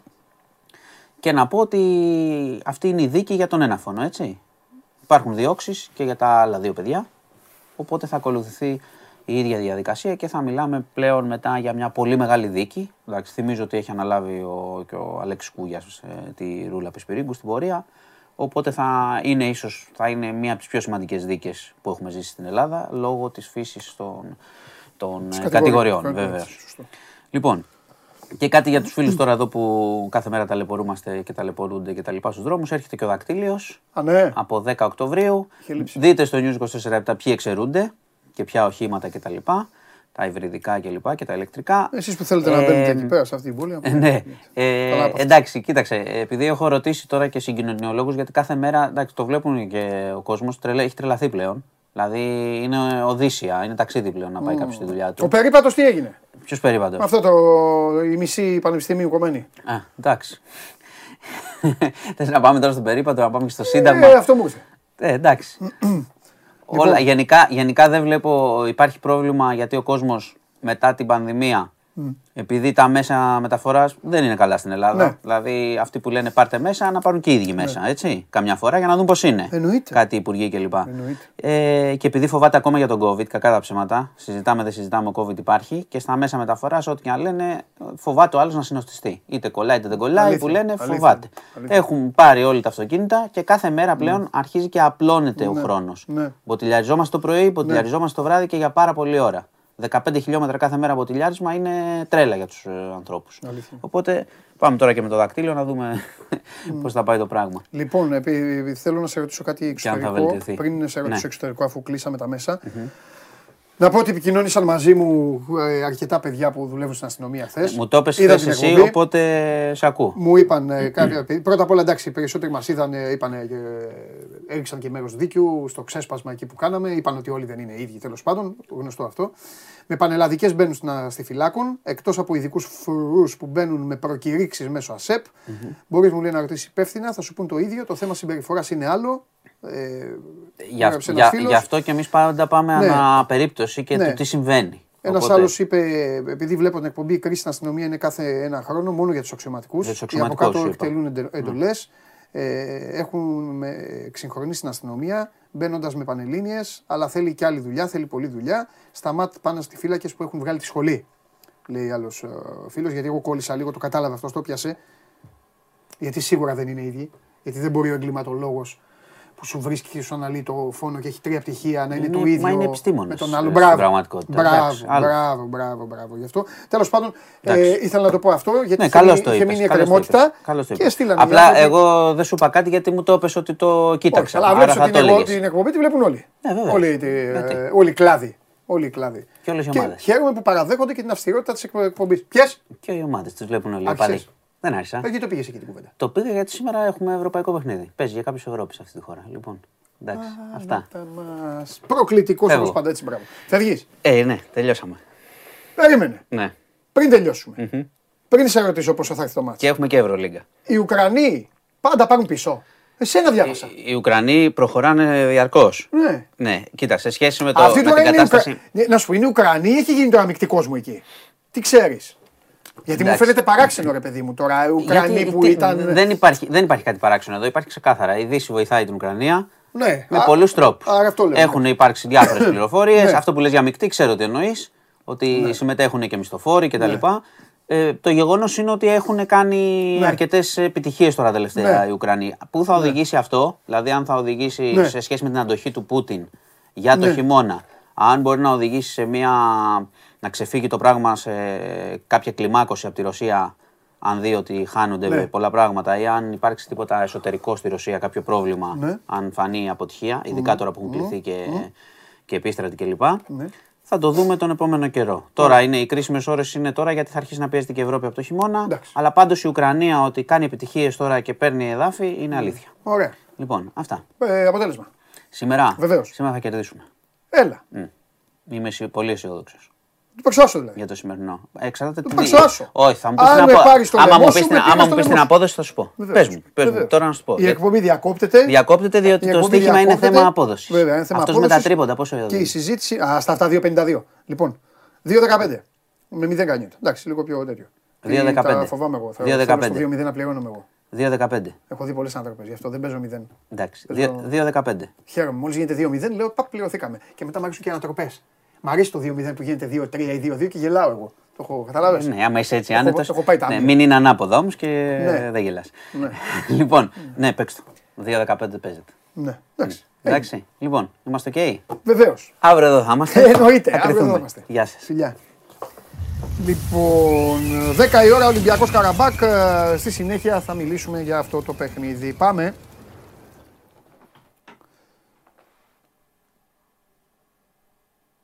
Κοιτάτε, παιδιά. Κατέβασε το νέο app τους Sport24 και διάλεξε τι θα δεις. Με το My Sport24 φτιάξε τη δική σου homepage επιλέγοντας ομάδες, αθλητές και διοργανώσεις. Ειδοποιήσεις για ό,τι συμβαίνει για την ομάδα σου.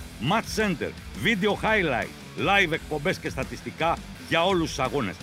Μόνο αθλητικά και στο κινητό σου με το νέο Sport24 app. Κατέβασε το. Λοιπόν, και επειδή πήγα χρονικά, μέχρι να μπει η Μαρία, εσείς τη ζητήσατε, εγώ σας την φέρνω. 9 η ώρα, Παναθηναϊκός Ρεάλ. 9 η ώρα είναι το Παναθηναϊκός Ρεάλ. Στην Νόβα, το ποδόσφαιρο είναι στην Κοσμοτέ του Ολυμπιακού. Εντάξει, και την ίδια ώρα είναι το Βιλερμπάνα Αρμάνι. 5 λεπτά μετά, 9 και 5 είναι η Μακάμπη με την Ζάλγκιρις. Και στις 9:30 είναι το Βαλένθια Μπασκόνια και το Μπάγερν Φενέρμπαχτσε. Πώς αισθάνεστε που έχουμε ξανά Ευρωλίγκα? Οι βραδιές σας δροσίζονται καθόλου? Ή είστε από αυτούς που λένε έλα μωρέ σιγά Ευρωλίγκα τώρα μπάσκετ και αυτά? Ή είστε από αυτούς που ασχολείστε μόνο όταν κερδίζουν οι ομάδες σας? Ή είστε από αυτούς που ασχολούνται με την Ευρωλίγκα μόνο όταν έχει Final Four? Ή είστε αυτούς που βλέπουν ακόμη και έσκα εσκανά? Τέλος πάντων, τι είστε όσον αφορά στο μπάσκετ? Να, ο Γιώργος έστειλε, ξεκινάει το καλύτερο πρωτάθλημα. Ο άλλος φίλος ρωτάει αν γίνεται να νικήσει ο Παναθηναϊκός. Α, μπράβο Τζίμι και 2-3 άλλοι.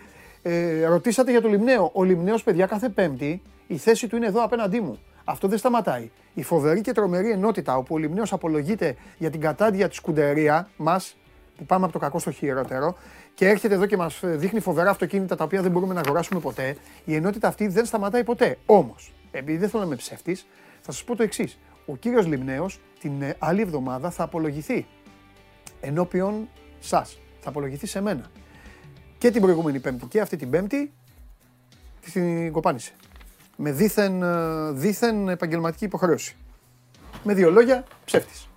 Καλώστινα. Καλησπέρα. Καλώστινα. Με τα μαύρα, με τα ασπρόμαυρα. Φοβερά από πάνω. Α, σε φοβερή κατάσταση. Σε τρομερή είμαι. Σε φοβερή κατάσταση. Σε πάρα πολύ καλή κατάσταση. Μπράβο, Μαρία. Πώς να μην είμαι με όλα αυτά που βλέπω, ρε Παντελή, να συμβαίνουν? Τι είδες, πες μου, τι είδες και εσύ.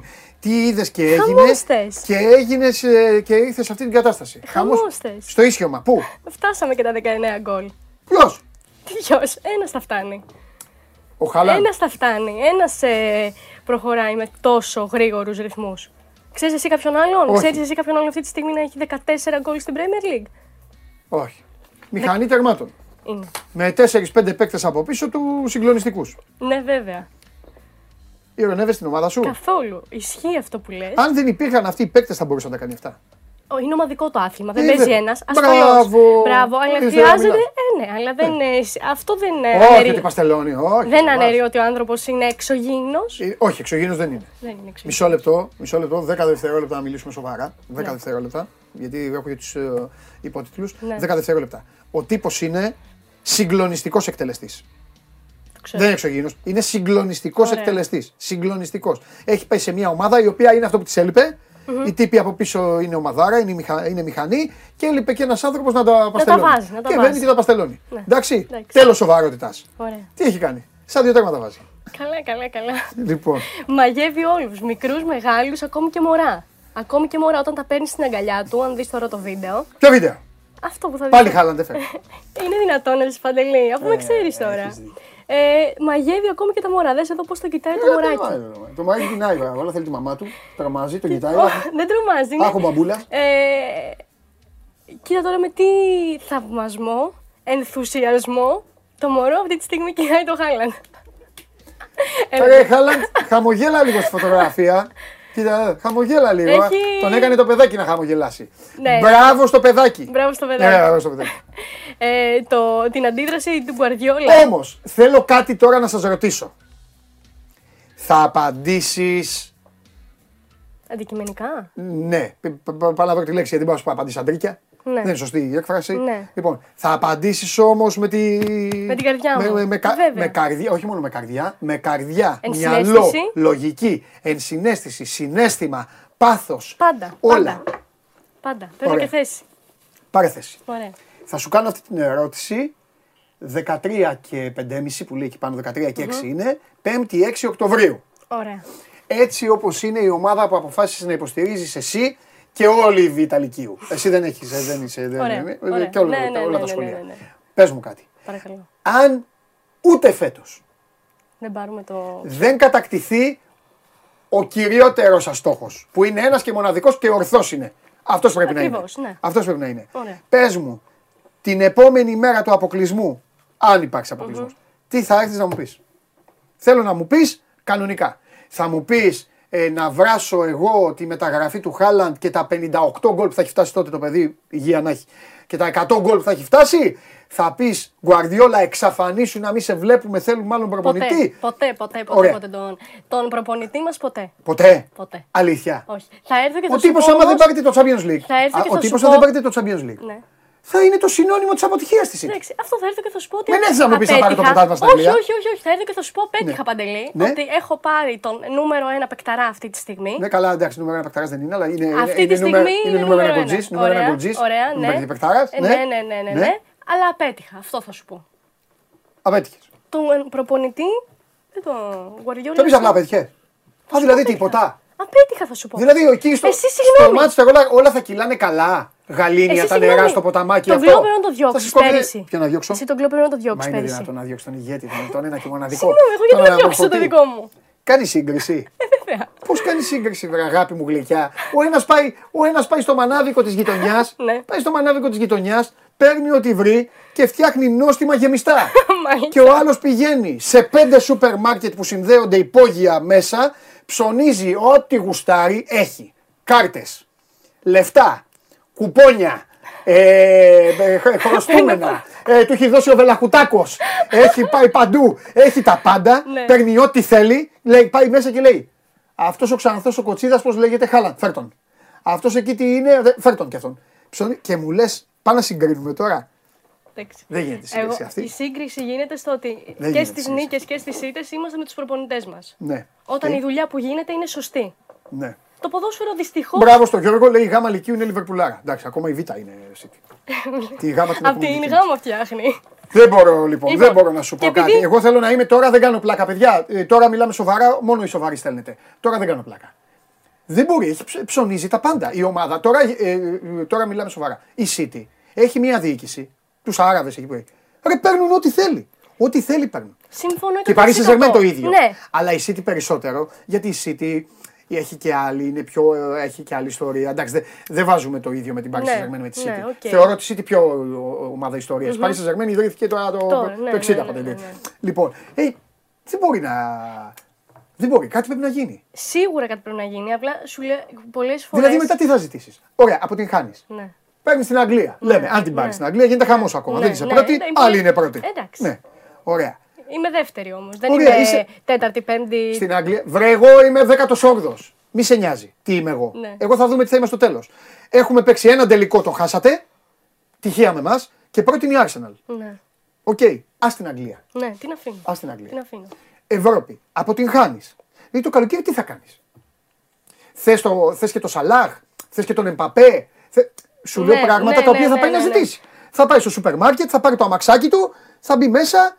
Και είμαι και φάτος. Είναι πλήρης από παίκτες. Δεν της λείπει ποιότητα. Δεν θεωρώ ότι της λείπει επομένως η ποιότητα. Τι της λείπει? Απλά πολλές φορές στο ποδόσφαιρο, το έχουμε δει άπειρες φορές, μετράει και η τύχη. Η τύχη. Μετράει και η τύχη, βέβαια. Θες να πεις ότι εσύ την άτυχη.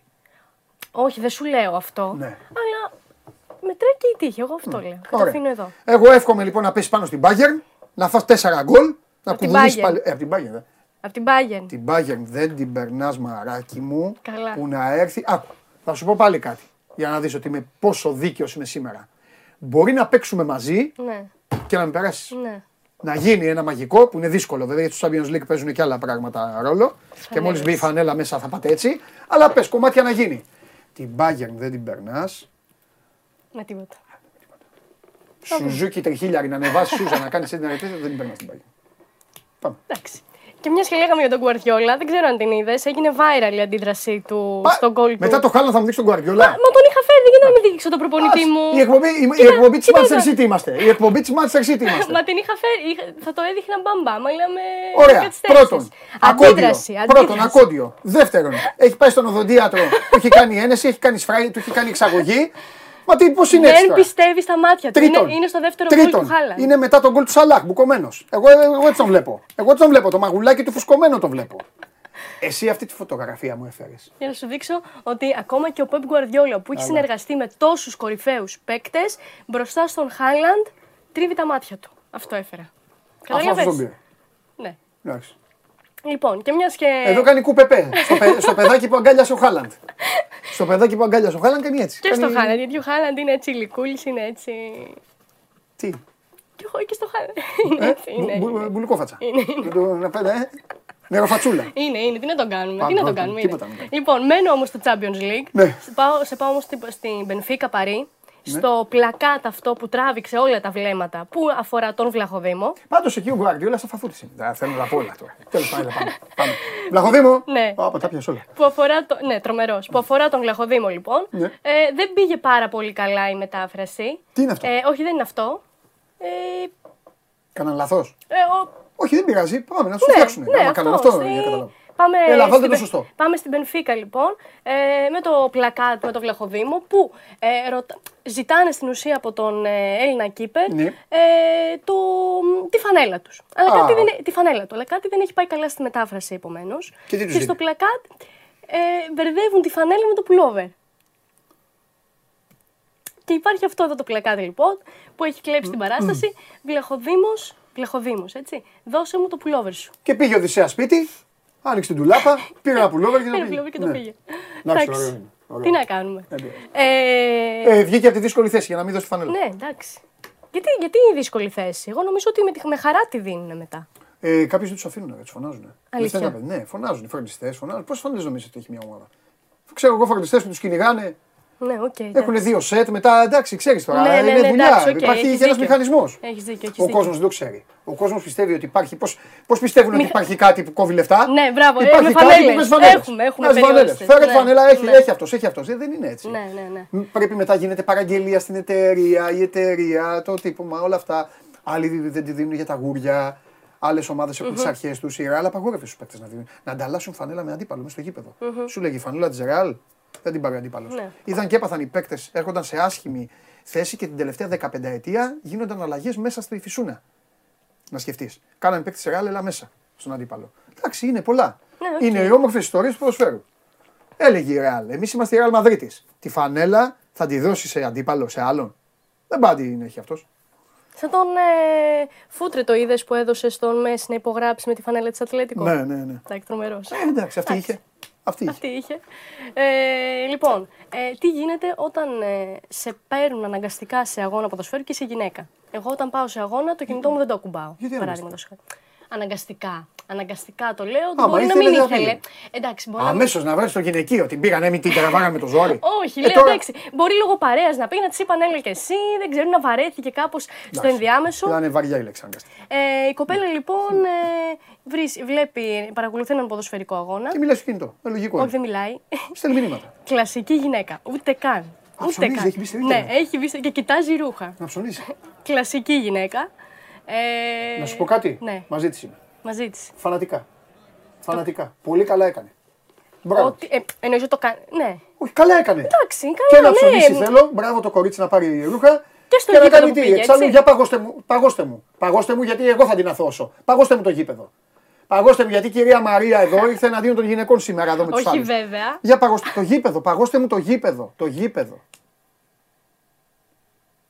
Ωραία, για κάντε μου κοντινό.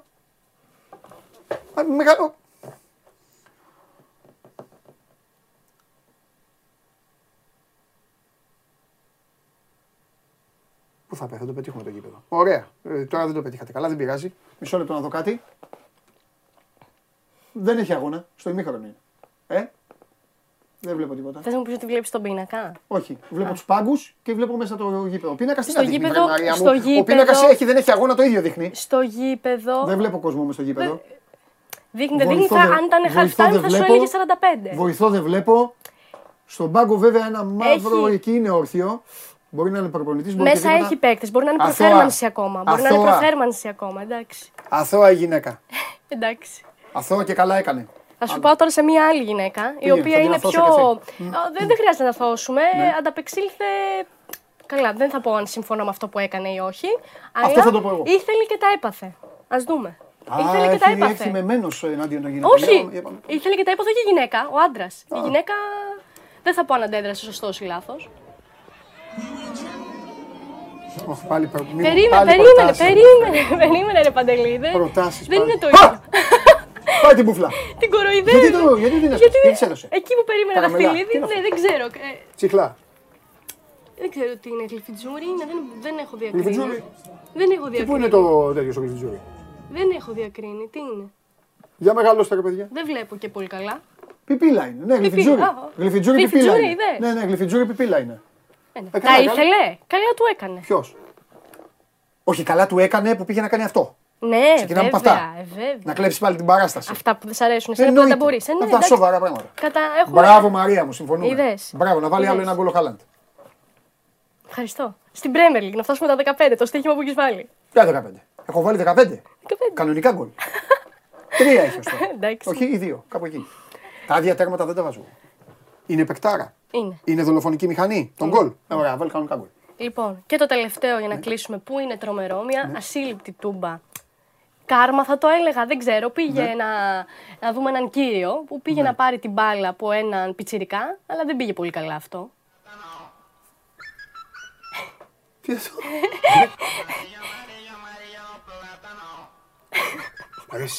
Δεν πήγε καλά. Είναι ντύρλα.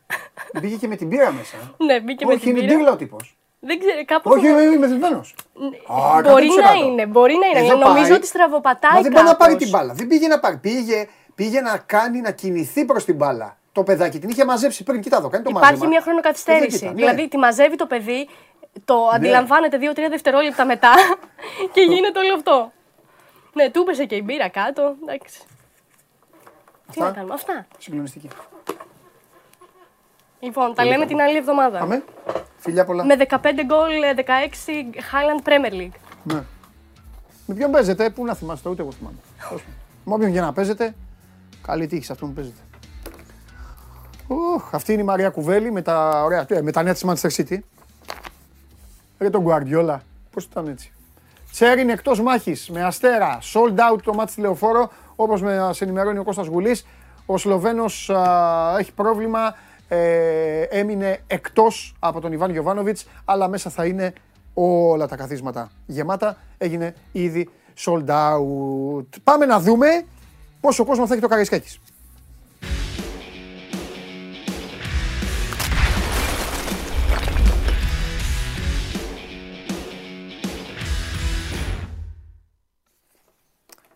Καλό μεσημέρι, Παντελή. Καλό στο Δημήτρη.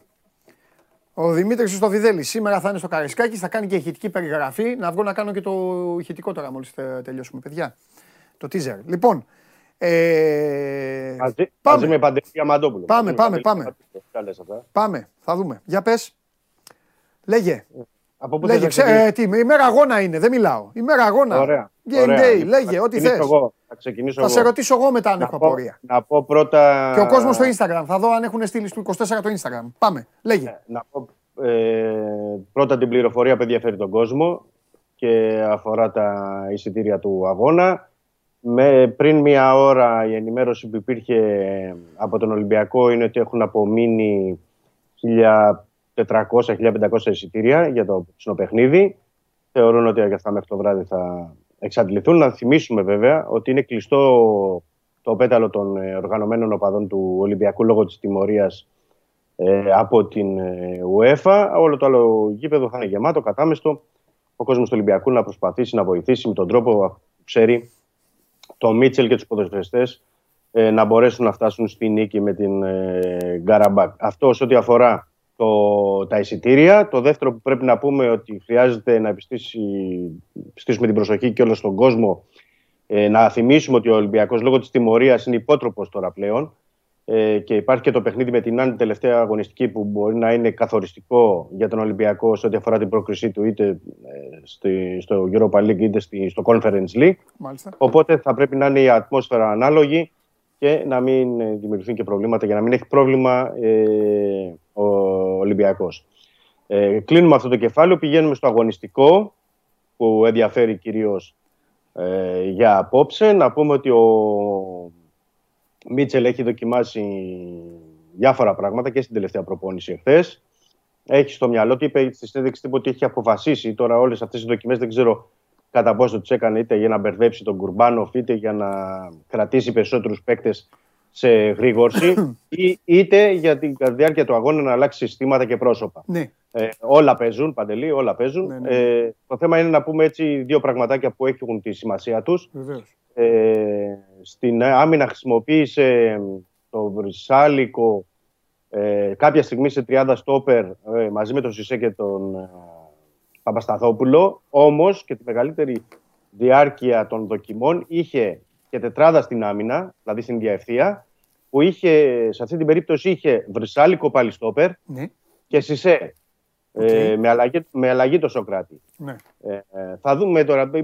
Μπορώ να σου πω αυτή τη στιγμή με σιγουριά αν θα είναι τετράδα ή τριάδα και αν θα ξεκινήσω. Λέμε τις δοκιμές για να είμαστε σωστοί και προς τον κόσμο. Ναι, ναι, ναι, ναι, ναι. Επίσης έκανε ένα τρίκ στην επίθεση. Τι θέλω να πω, ένα τρίκ που ήταν περισσότερο διάδα στην κορυφή της επίθεσης με άσο πίσω. Δηλαδή είχε τον Πιέλ ως δεκάρι. Ναι. Και στην κορυφή της επίθεσης τον Ουιτζο Χουάνκ και τον Γκάρι Ροντρίγκες. Αυτό συνιστά μια έκπληξη, από την έννοια ότι ο Γκάρι Ροντρίγκες είναι καλύτερος όταν παίζει στα πλάγια, στην πλάγια γραμμή ως εξτρέμ.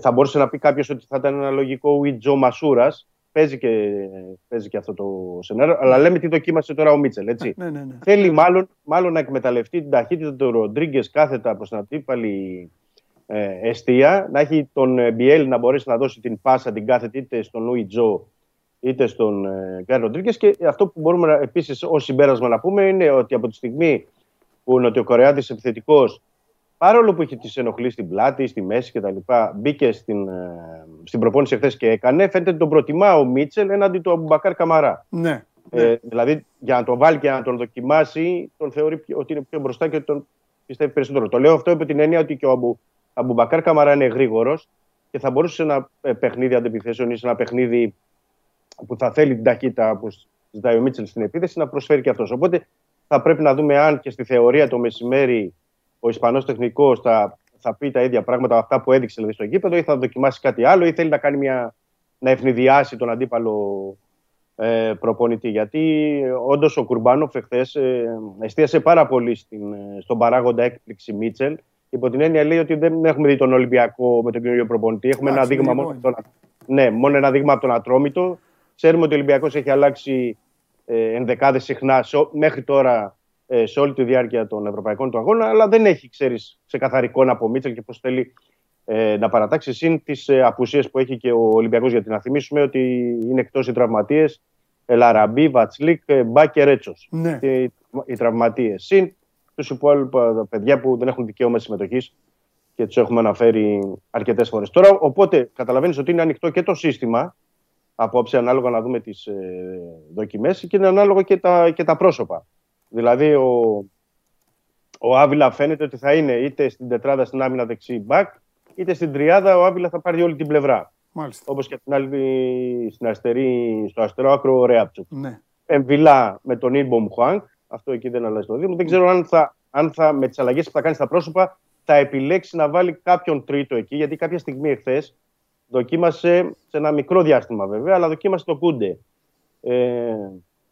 Με 30 εννοώ, δίπλα στον Βιλά και στον Ινμπομ Χουάν. Η ουσία είναι ότι, έτσι όπως έχω παρακολουθήσει και την Καραμπάκ, είναι ότι ο Ολυμπιακός όντως θα χρειαστεί πολλά τρεξίματα σήμερα. Μεγάλη και πίεση ψηλά για να μην επιτρέψει στην ομάδα του Αζερμπαϊτζάν να κερδίσει έδαφος, να κερδίσει χώρους στο γήπεδο και να ανέβει πιο ψηλά. Είναι ένα παιχνίδι που έχει πολύ τακτική, πολύ υπομονή, πολύ... Δημήτρη, ναι. Πρώτη διακοπή. Οκ. Okay. Έχω μία ένσταση στην τριάδα στην άμυνα. Ότι δεν του βγαίνει του Ολυμπιακού. Αυτό είναι το ένα σκέλος. Το δεύτερο δεν υπάρχει εναλλακτική. Είναι, απλά είναι αρκετά καφενειακό. Και εγώ δεν μ' αρέσει να μιλάω για ποδόσφαιρο καφενειακά. Έλα μωρέ, εντάξει, μέχρι τώρα δεν βγαίνει, δεν κάνει, δεν ράνει. Οκ. Okay. Ισχύει, το κρατάμε. Ναι. Το άλλο όμως είναι ουσιαστικό. Παίζει με μία ομάδα η οποία την έχουμε παρακολουθήσει. Εγώ έτυχε και την είδα αρκετές φορές, γιατί μπορεί να γελάσετε κιόλας, τέλος πάντων. Είχα παίξει στοίχημα, ρε παιδί μου, την πίστευα στο Champions League, οπότε καθόμουν και έβλεπα. Ναι. Είναι μια ομάδα η οποία δεν μαγεύει. Άμα μάγευε δεν θα λεγόταν Καραμπάκ, θα λεγόταν Manchester City. Αλλά είναι μια ομάδα η οποία κάνει αυτό που λες. Πιέζει και έχει μπόλη και αθλητικότητα. Είναι η ομάδα αυτών των περιοχών, τέλος πάντων, εκεί που τρέχουν. Σωστό. Σωστό.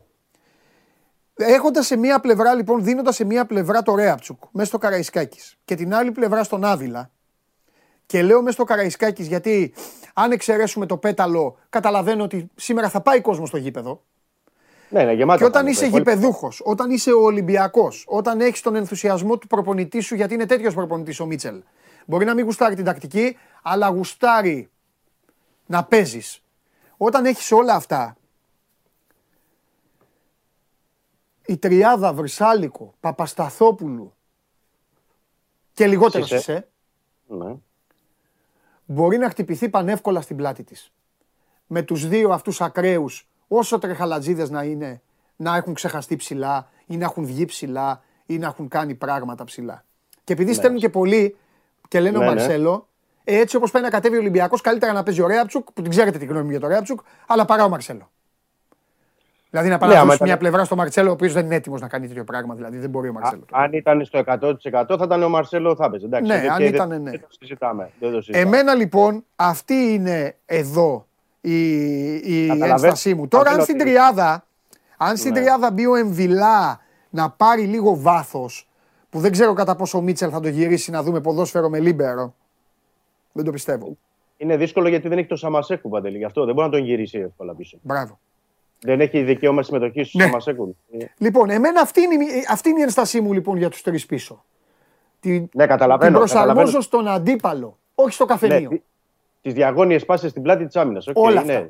Όλα αυτά και στα στριψίματα που δεν έχει το 70% των στόπερ που έχει ο Ολυμπιακός. Αυτό. Απλά εκεί, ναι, γιατί χρειάζεται εκεί και άλλου τύπου χαφ. Δηλαδή θα πρέπει ο χαφ για να καλύψει τους πλάγιους να βγαίνει δηλαδή ο Εμβιλά με τον Ήμπομ πολύ στα πλάγια. Πολύ. Για να μπορεί. Πολύ. Ναι. Και θα πρέπει μετά οι άλλοι να κάνουν όλη τη μετατόπιση. Και δεν ξέρω κατά πόσο έχει αυτή τη διάθεση τώρα ο Μίτσελ να κατεβάσει μια ομάδα που να μπει μέσα στο Καραϊσκάκης και να κοιτάει να καλύψει τις τρύπες τις οποίες η ίδια θα αφήσει. Ναι, να μου πεις, ωραία κριτική γίνεται, ωραία τα λέμε ποδοσφαιρικά, γιατί αυτό είναι το νόημα της εκπομπής. Δώστε και λύσεις. Εδώ είναι ένα και ένα κάνουν δύο για μένα. Τετράδα πίσω. Μα γι' αυτό και τετράδα δοκίμασε χθες. Ναι. Γι' αυτό είναι, είπαμε ότι ο Μίτσελ το ψάχνει πάρα πολύ. Γιατί δοκίμασε τετράδα, άσχετα αν είχε τον Βρεσάλικο και τον Σισε στα στόπερ, τον Άβυλα δεξιά και αριστερά τον Ρεάπτσουκ, αλλά το δοκίμασε για αρκετή ώρα την τετράδα. Δηλαδή το ψάχνει και το προβληματίζεται και ο ίδιος. Εννοείται. Εγώ εντάξει, δεν τον θεωρώ χαζό. Είναι προπονητής. Ό,τι και να έχει κάνει στην καριέρα του, εντάξει, έχει παίξει μπαλάρα ο τύπος, τα ξέρει αυτά. Εμένα εγώ αυτό καταθέτω από τώρα. Δηλαδή ότι οι μπάλες στην πλάτη της άμυνας και διαγώνια κιόλας θα γίνει πανηγύρι. Και θα γκρινιάζεις εσύ μετά και θα γκρινιάζει ο κόσμος. Τέλος πάντων. Αυτό. Θα το δούμε στην συνέχεια. Είπα, περιμένουμε λίγο την θεωρία το μεσημέρι απόγευμα, γιατί είναι και βραδινό το 10 η ώρα. Ναι. Να δούμε και τι θα πει στους ποδοσφαιριστές και τι θα περάσει. Αλλά νομίζω ότι τα καλύπτει όλα αυτά ο Μίτσελ και ξέρει και να προετοιμάζει και ψυχολογικά και αγωνιστικά την ομάδα, το έχει αποδείξει δηλαδή, οπότε θα πρέπει να περιμένουμε τα απόγευμα τις τελικές του αποφάσεις. Πάει αυτό. Το ψάχνει πάρα πολύ. Ναι. Συνέχισε, θα σου καταθέσω και άλλη άποψη ποδοσφαιρική άμα έχω. Σου είπα αυτή για την τριάδα. Πάμε παραπέρα. Μετά μου είπες τον Εμβιλά με Τον Ινμπομ. Με τον, ναι, καλά, εντάξει, εννοείται. Ναι. Μα δεν παίξει αυτός. Λοιπόν. Ναι. Και με τρίτο ή τρεις μπροστά. Ανάλογα το σύστημα. Όχι μπροστά. Όχι, όταν λέω τρεις μπροστά από αυτούς τους δύο εννοώ. Δεν εννοώ επίθεση. Με δεκάρι εννοώ. Ή τρίτο χαφ. Γιατί έχει δοκιμάσει που σου είπα προηγουμένως τον BL δεκάρι. Α, μπράβο. Άρα καλά είπαν, τρεις και μπροστά. Με δύο επιθετικούς. Τον Ουιτζό και τον Γκάρι Ροντρίγκες. Καταλαβαίνεις. Έχει δοκιμάσει και αυτό το σχήμα. Δηλαδή 1-2 μπροστά. Κάτσε. Με τους τρεις πίσω αυτό. Και με τετράδα. Και με τετράδα το έχει δοκιμάσει. Και με τους τρεις και με τετράδα, απλά έχουν μείνει. Με τετράδα στη... πώς το. Α, με τετράδα 4-4-2. 4-4-2. Ναι. Και κάτσε, ρε φίλε. Με ένα κόφτη. Πώς, αφού είναι ο Μπιέλ. Με ένα κόφτη. Και έξω. Και ο Χουάνγκ. Έξω. Όχι ο Χουάνγκ. Ποιος Εμβιλά έξω. Έκανε αλλαγή. Δοκίμαζε πότε ο Εμβιλά, πότε ο Χουάνγκ με τον Μπιέλ. Δεν γίνεται αυτό. Και μετά άφησε τον Εμβιλά με τον Ινμπομ.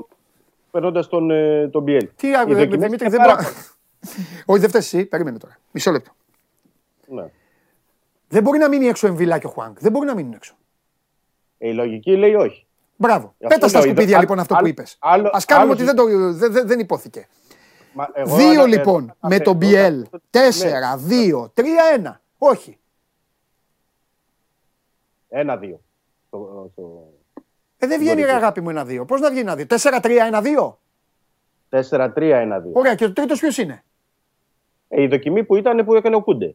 Που παίρναγε τον. Άγια σου. Εμβιλά, Χουάνγκ, Κούντε λοιπόν. Με BL μπροστά και 2.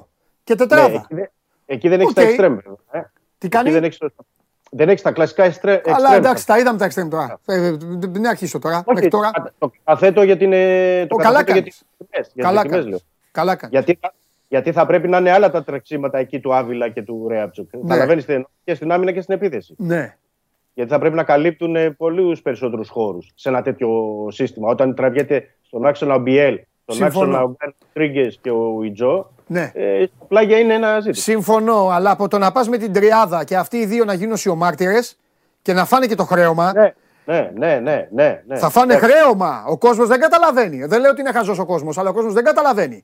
Θα βγει η μπάλα στην πλάτη του ενός στόπερ, δεν θα πω ονόματα, οποιονδήποτε, δεν θα στρίψει, θα έχει μείνει τον μπακ και θα λένε όλοι που είναι τον μπακ. Και τον μπακ θα έχει πάει να βοηθήσει. Δεν θα έχει πάει για ψάρεμα. Μπορεί να έχει μείνει στη φάση ψηλά, ναι. Ανάλογα τη φάση. Γι' αυτό λέω ότι πρέπει να περιμένουμε, να δούμε τη διάταξη πρώτα. Ναι. Τι θα κάνει, γιατί θα έχει δοκιμάσει όλα. Άμα σου πω ότι πιο πολύ για τον Ολυμπιακό με ενδιαφέρει το πώς θα πάει στο Γεντικουλέ, είναι παρεξηγήσιμο, θα θυμώσεις. Ναι. Θα θυμώσεις, Όχι, δεν θυμώνω. Πλάκα σου κάνω.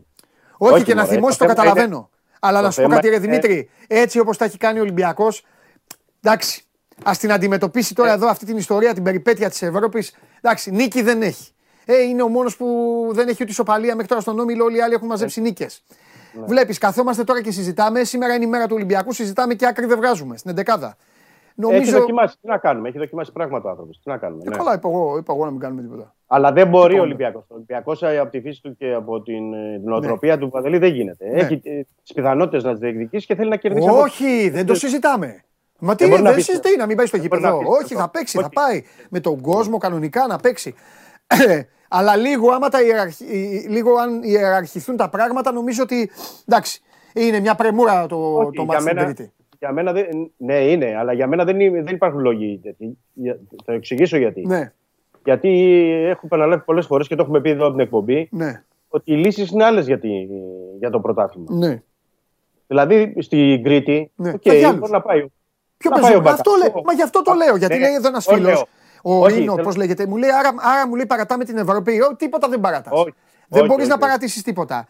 Αλλά όταν έχεις μια γκάμα να επιλέξεις πολύ μεγαλύτερη και θα το πω και χήμα, έχεις παικταράδες που δεν μπορούν να παίξουν στην Ευρώπη. Έτσι δεν είναι, ρε Μίτσο? Αυτό λέω. Γι' αυτό το λέω. Απλά τι θέλω να πω εγώ. Ότι μπαίνουμε στη θέση του Μίτσελ και λέμε κύριε Ουιτζό, κύριε Γκάρι Ροντρίγκες, κύριε Μπιέλ. Δίνετε απόψε το 110. Ναι. Όχι το 100%. Το 110 που μπορείτε. Ναι. Την Κυριακή ο Μίτσελ Θα δούμε τι θα κάνω. Δηλαδή, έχω τον Μπακαμπού, έχω τον Χάμες, έχω τον Φορτούνι, έχω τον Σαμασέκου. Ναι. Κατάλαβες τι θέλω να πω. Πώς δεν κατάλαβα. Άλλη ομάδα έχεις μετά σου λέω. Αυτό όμως δεν είναι. Αυτό είναι και το μεγάλο λάθος τώρα. Αυτό είναι και το μεγάλο λάθος. Μην το ακούει κάποιος και νομίζει τώρα ότι είναι και. Θέλω να καταλήξω το εξής, ότι αυτοί που θα παίξουν απόψε, τουλάχιστον από τη μέση και μπροστά, ναι, μπορεί να τους πει ο Μίτσελ, παιδιά, δίνετε το 110, δεν με ενδιαφέρει δηλαδή τι άλλο, οτιδήποτε, εσείς έχετε το μυαλό σας. Ναι. Έχετε τη δυνατότητα να βάλει άλλους την Κυριακή που να δώσουν το άλλο 100%. Καταλαβαίνεις. Ναι. Οπότε ο Ολυμπιακός παίζει ένα τελευταίο του χαρτιά στην Ευρώπη, ναι, σήμερα με την Καραμπάκ. Ναι. Την επόμενη εβδομάδα επίσης με την Καραμπάκ, ναι, και πρέπει να το εξαντλήσει. Και πρέπει να πάρει και νίκες και να κάνει βαθμολογία και δική του βαθμολογία. Ωραία, ξέχνα το, άστο, αύριο γι' αυτό. Ναι. Πες ότι δεν το είπα. Πάμε πάλι σήμερα. Mm-hmm. Πιθανότητα τελικά ο Μπιέλ να πάει μπροστά, υπάρχουν. Δίνεις, πιθανότητα δίνεις. Ναι, δεν, εγώ δεν αποκλείω τίποτα στο σχέδια του Μίτσελ. Δηλαδή, με όλες τις δοκιμές που έχει κάνει, μπορεί να έχει κάποια σκέψη σήμερα και να πει ότι ναι, okay, να πάμε με ένα ψευτό 9. Δεν το έπαιξε. Ναι. Δεν μπορεί να το πει. Και ο φίλος σου, ο δικός σου και του Τσάρλι, ο Κορεάτης, σε τι βαθμό, ρε παιδί μου, είναι full έτοιμος για να παίξει 90 λεπτά, να ξεκινήσει βασικός? Εχθές έκανε κανονικά προπόνηση πάντως. Αλήθεια είναι αυτό. Ναι. Έβγαλε full όλο το παιχνίδι. Ναι. Και δεν παραπονέθηκε για ενοχλήσεις. Ήτανε και καλός ήταν. Ναι. Το θέμα είναι ότι ναι, οκ. Okay. Και να ας πούμε τελικά ένα 60 λεπτά και 70 λεπτά έχει και τη λύση του Μπουμπακάρα να βάλει μετά, αν χρειαστεί. Ναι, είναι και ο Μπουμπακάρ, ο οποίος θα του δοθεί η ευκαιρία να αποδείξει κιόλας και να, άμα θέλει να δείξει, έτσι δεν είναι? Ωραία, μπες και παίξε. Ναι, δηλαδή, ναι, συμφωνώ. Την ευκαιρία. Συμφωνώ. Επίσης και στους υπόλοιπους παίκτες υπάρχουν λύσεις εκεί. Όπως υπάρχει λύση εναλλακτικά, όπως είπαμε και στα χαφ, να μπουν να βοηθήσουν. Ναι. Θα το δούμε. Ναι. Αγωνιστικά νομίζω ότι όλα είναι ανοιχτά και δεν μπορεί κάποιος να πει με σιγουριά αυτή τη στιγμή κάτι περισσότερο. Το ζήτημα είναι στο πώς θα μπορέσει ο Ολυμπιακός να μπει αυτό το ξεκίνημα που είχε με τον Μίτσελ, εννοώ, ξέρεις, τη φιλοσοφία. Όχι, το ατρομητό. Την πρώτη του θητεία, καλά, εντάξει, ήταν και διαφορετικός Ολυμπιακός, αλλά η πίεση, το πάθος, αυτά που δεν βλέπαμε. Άλλη ομάδα, άλλη ψυχολογία, ο οργανισμός. Αλλιώς είχε φτιάξει την κατάσταση τότε, ήταν άλλη μεταγραφική περίοδος εννοώ, άλλες κινήσεις, ο κόσμος διαφορετικά. Εντάξει, τώρα ο κόσμος έχει και αμφιβολία μέσα του, κατάλαβες. Τότε ο κόσμος πήγαινε στο Καραϊσκάκη, είχε Champions League, έλεγε United και πάρε, φάε. Τα Ατλέτικο Μαδρίτης και φάε. Άλλο. Τώρα είναι άλλο. Ναι. Τώρα είναι το θέμα το αποτέλεσμα για να πάρει ψυχολογία, γιατί ο Ολυμπιακός δεν έχει νίκη φέτος στην Ευρώπη. Ναι. Και ξέρεις, αυτό το βαραίνει τα πόδια των παικτών. Ναι. Δηλαδή το κουβαλούν αυτό, αυτή την έλλειψη αυτοπεποίθησης κτλ. Αλλά νομίζω ότι σε αυτό το κομμάτι έχει δουλέψει πάρα πολύ τις τελευταίες μέρες ο Μίτσελ, ναι, και η νοοτροπία του είναι τέτοια που μπορούμε να δούμε ένα πιο παθιασμένο, πιο πιεστικό Ολυμπιακό τουλάχιστον για κάποια λεπτά. Δεν ξέρω πρέπει να δώσει την όθη πέραση. Κοίταξε να δεις, ο Ολυμπιακός αυτό που έχασε είναι το να έχει τον κόσμο παίκτη από την αρχή. Θυμάσαι όλα τα χρόνια, ο Ολυμπιακός είχε γκολ στο 20 λεπτό, όποιον και αν είχε απέναντί του. Έβαζε γκολ. Έμπαινε μέσα, το γήπεδο πήγαινε πέρα δόθε. Ο κόσμος τώρα περιμένει, δεν λέω ότι είναι σωστό, δεν λέω ότι είναι λάθος, αλλά τώρα ο κόσμος περιμένει να δει την ομάδα. Κατάλαβες. Περιμένει να του δώσει κάτι για να το επιστρέψει. Ακριβώς. Περιμένει να δει. Ναι. Πάντα έλεγα σε όλα τα αθλήματα ότι αυτό είναι λάθος. Ο κόσμος πρέπει να πάει και να αρχίσει να δίνει. Αλλά τι να του πεις τώρα και του φιλάθλου του Ολυμπιακού? Πόσα μάτς είναι στην Ευρώπη που έχει δώσει τώρα? 9, 11, πόσα είναι, δεν θυμάμαι. Είναι 8, θα είναι το 1ο. 8 χωρίς νίκη. Φέτος, ναι. Λοιπόν, οπότε είναι τώρα μια mixed κατάσταση εκεί. Και να δούμε, εγώ συμπληρώνω σε αυτό που έλεγες, να δούμε λίγο, θέλω και τα τρεξίματα της ομάδας. Ναι, είναι ένα ζήτημα. Είναι άλλο Ατρόμητος, άλλο η Καραμπάκ. Θα δούμε λίγο πώς έχουν δουλέψει. Θα δούμε αν έχουν βαρύνει θετικά με το Μίτσελ την περίοδο της διακοπής. Καταλαβες. Yeah. Πρέπει να δούμε. Έλειπαν και οι διεθνείς, να θυμίσω τότε, έτσι. Βεβαίως.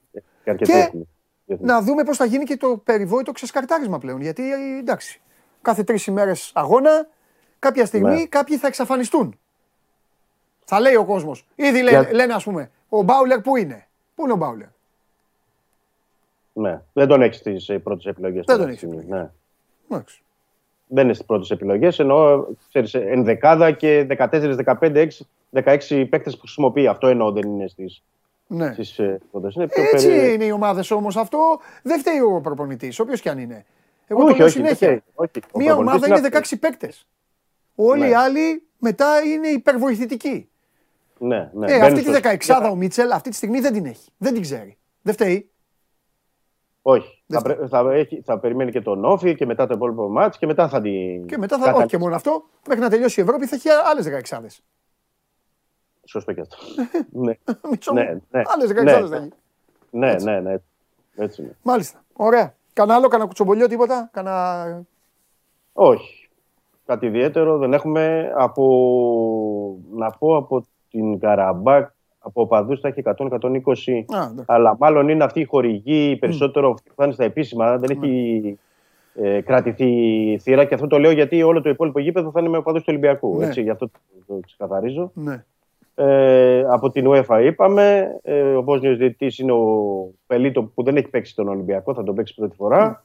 Τζολάκης, να θυμίσω για τον Τζολάκη που είναι για να παίξει το παιδί βασικός πάλι σήμερα μετά τον Ατρόμητο. Είναι και γι' αυτόν μια ευκαιρία έτσι και μπροστά τώρα πάλι στον κόσμο του Ολυμπιακού. Γιατί το τελευταίο παιχνίδι, να θυμίσω, του Τζολάκη ήταν με τη Λιουτογκόρετς. Ναι. Τον Αύγουστο του 2021, τον αγώνα Ρεβάνς. Ναι. Είναι μια ευκαιρία και για τον Τζολάκη έτσι να πάρει τα πάνω του, να βοηθήσει και να μπορέσει να δείξει πράγματα. Έχοντας βέβαια και ο Ολυμπιακός και τον Πασχαλάκη σήμερα διαθέσιμο γιατί τον έχει περάσει τη λίστα της UEFA. Ναι, ναι. Εντάξει, θα παίξει κάποια στιγμή θα παίξει ο Πασχαλάκης. Το θέμα είναι απλά αυτό που είπαμε τις προάλλες, Δημήτρη, το θέμα είναι το κεφάλαιο Τζολάκης να ξέρει και ο ίδιος, να ξέρουν και όλοι τελικά αν το έχει. Μην αδικηθεί, κατάλαβες, και περάσει και μείνει το μεγάλο ερωτηματικό με όλα τα υπόλοιπα. Να τον δεις μετά να παίζει στο εξωτερικό και να λες πω αυτός που ήταν εκεί και δεν το... Όλα τα... Είναι ένα project τελευταίας τετραετίας ο Τζολάκης, γιατί έχει παίξει παιχνίδια από τα 17 του παίζει, δηλαδή έχει παίξει και στην πρώτη ομάδα. Ναι. Αυτό, οπότε είναι ένα project που πρέπει να... Ναι. Και αυτό να ψηθεί στα δύσκολα, σε παιχνίδια τέτοια. Ναι. Όχι, να δουν και στον Ολυμπιακό, να γνωρίζουν. Κάνει ή δεν κάνει, να ξέρει και το ίδιο το παιδί, αυτό είναι το σημαντικό. Ναι. No. Ούτε ο ίδιος να μπαίνει πάντα με άγχος. Δηλαδή σήμερα πάλι μπορεί να κουβαλάει ένα άγχος. Άκουσες τι είπες. Έπαιξε τελευταία φορά πριν 13,5 μήνες. 13 μήνες πόσο. Πώς να μην το σκέφτεται αυτό τώρα που έχεις. Το σκέφτεται, ναι. Δεν το σκέφτεται. Και για τερματοφύλακα είναι, ξέρεις. Ο τερματοφύλακας θέλει παιχνίδια συνεχόμενα για να μπορέσει. Πρέπει να βλέπεις την μπάλα να έρχεται και να φεύγεις αγέροχος, να φεύγεις αεράτος. Όχι να βλέπεις την μπάλα να έρχεται και να φοβάσαι. Αν βλέπεις την μπάλα να έρχεται και φοβάσαι, άστο. Σε φάγε. Και αν παίζεις ένα παιχνίδι το εξάμηνο είναι ζήτημα. Ναι, σημαντικό. Εντάξει, Δημήτρη μου, φιλιά. Καλό μεσημέρι. Μιλάμε. Γεια σου, Δημήτρη μου. Θα τον ακούσετε το Δημήτρη το βράδυ, ηχητική περιγραφή στο Match Center του Sport24.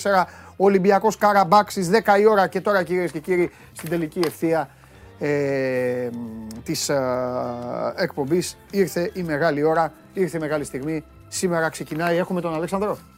Σήμερα ξεκινάει η Ευρωλίγκα, σήμερα ξεκινάει μια διοργάνωση που είτε γουστάρετε τον μπάσκετ είτε δεν το γουστάρετε. Τη διοργάνωση την αγαπάτε γιατί είναι ό,τι καλύτερο υπάρχει στην γυραιά Ήπειρο. Βλέπουμε Ευρωλίγκα και την αγαπάμε και την κάνουμε. Θα έρθει μέσα και ο Καβαλιεράτος. Θα έρθει και... Δεν στο έφερα. Πού φύγει η ώρα και θα σου κάνω καζούρα για το 7-2. Έχουν περάσει και 2 χρόνια. Είναι τα 2 χρόνια σήμερα. Είναι επέτειος. Κύριε Περπερίδη, λέτε να την κάνουμε αυγό έτσι. 7-2 το θυμάσαι. Βέβαια ήταν για την ακρίβεια, ήταν 4 Οκτωβρίου.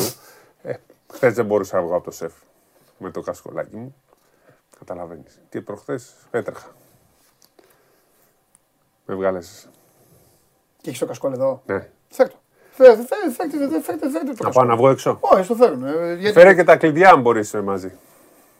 Είναι όλα στον Βίλα. Ναι. Φέρτε, θέλω να σε ρωτήσω κάτι. Ναι.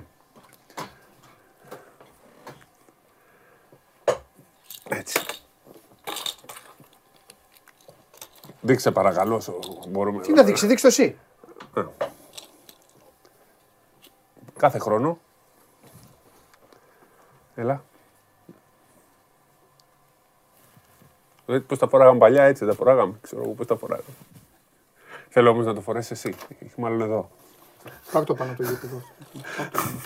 Πάρ' το πάνω το γήπεδο. Χάλασε και το πούλμαν. Όχι πάνω από το γήπεδο, αλλά εδώ.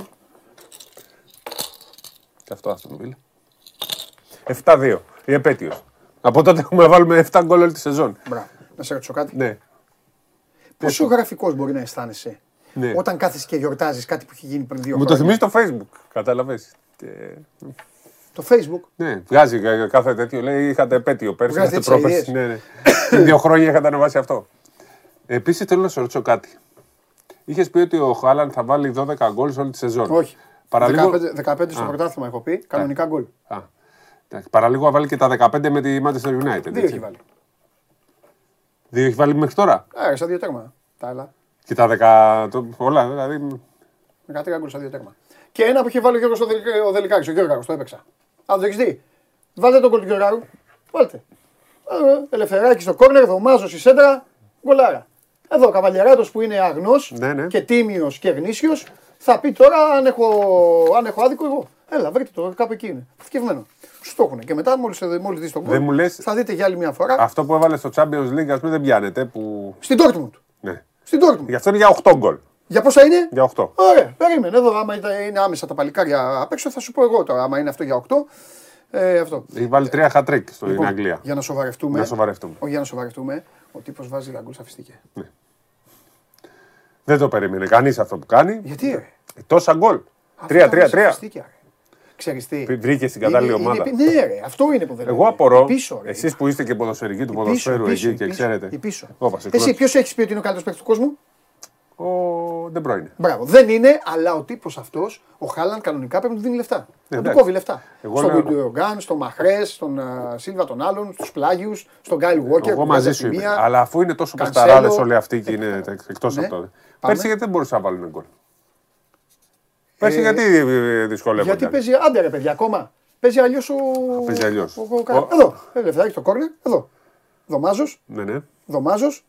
Η σέντρα του Δωμάζου, έρχεται ο Γεωργάρας εδώ, κοίτα! Κοίτα και ο Δελικάρη! Τι έχει βάλει ο Δελικάρη! Τι γίνεται, Καβαλιαράτο!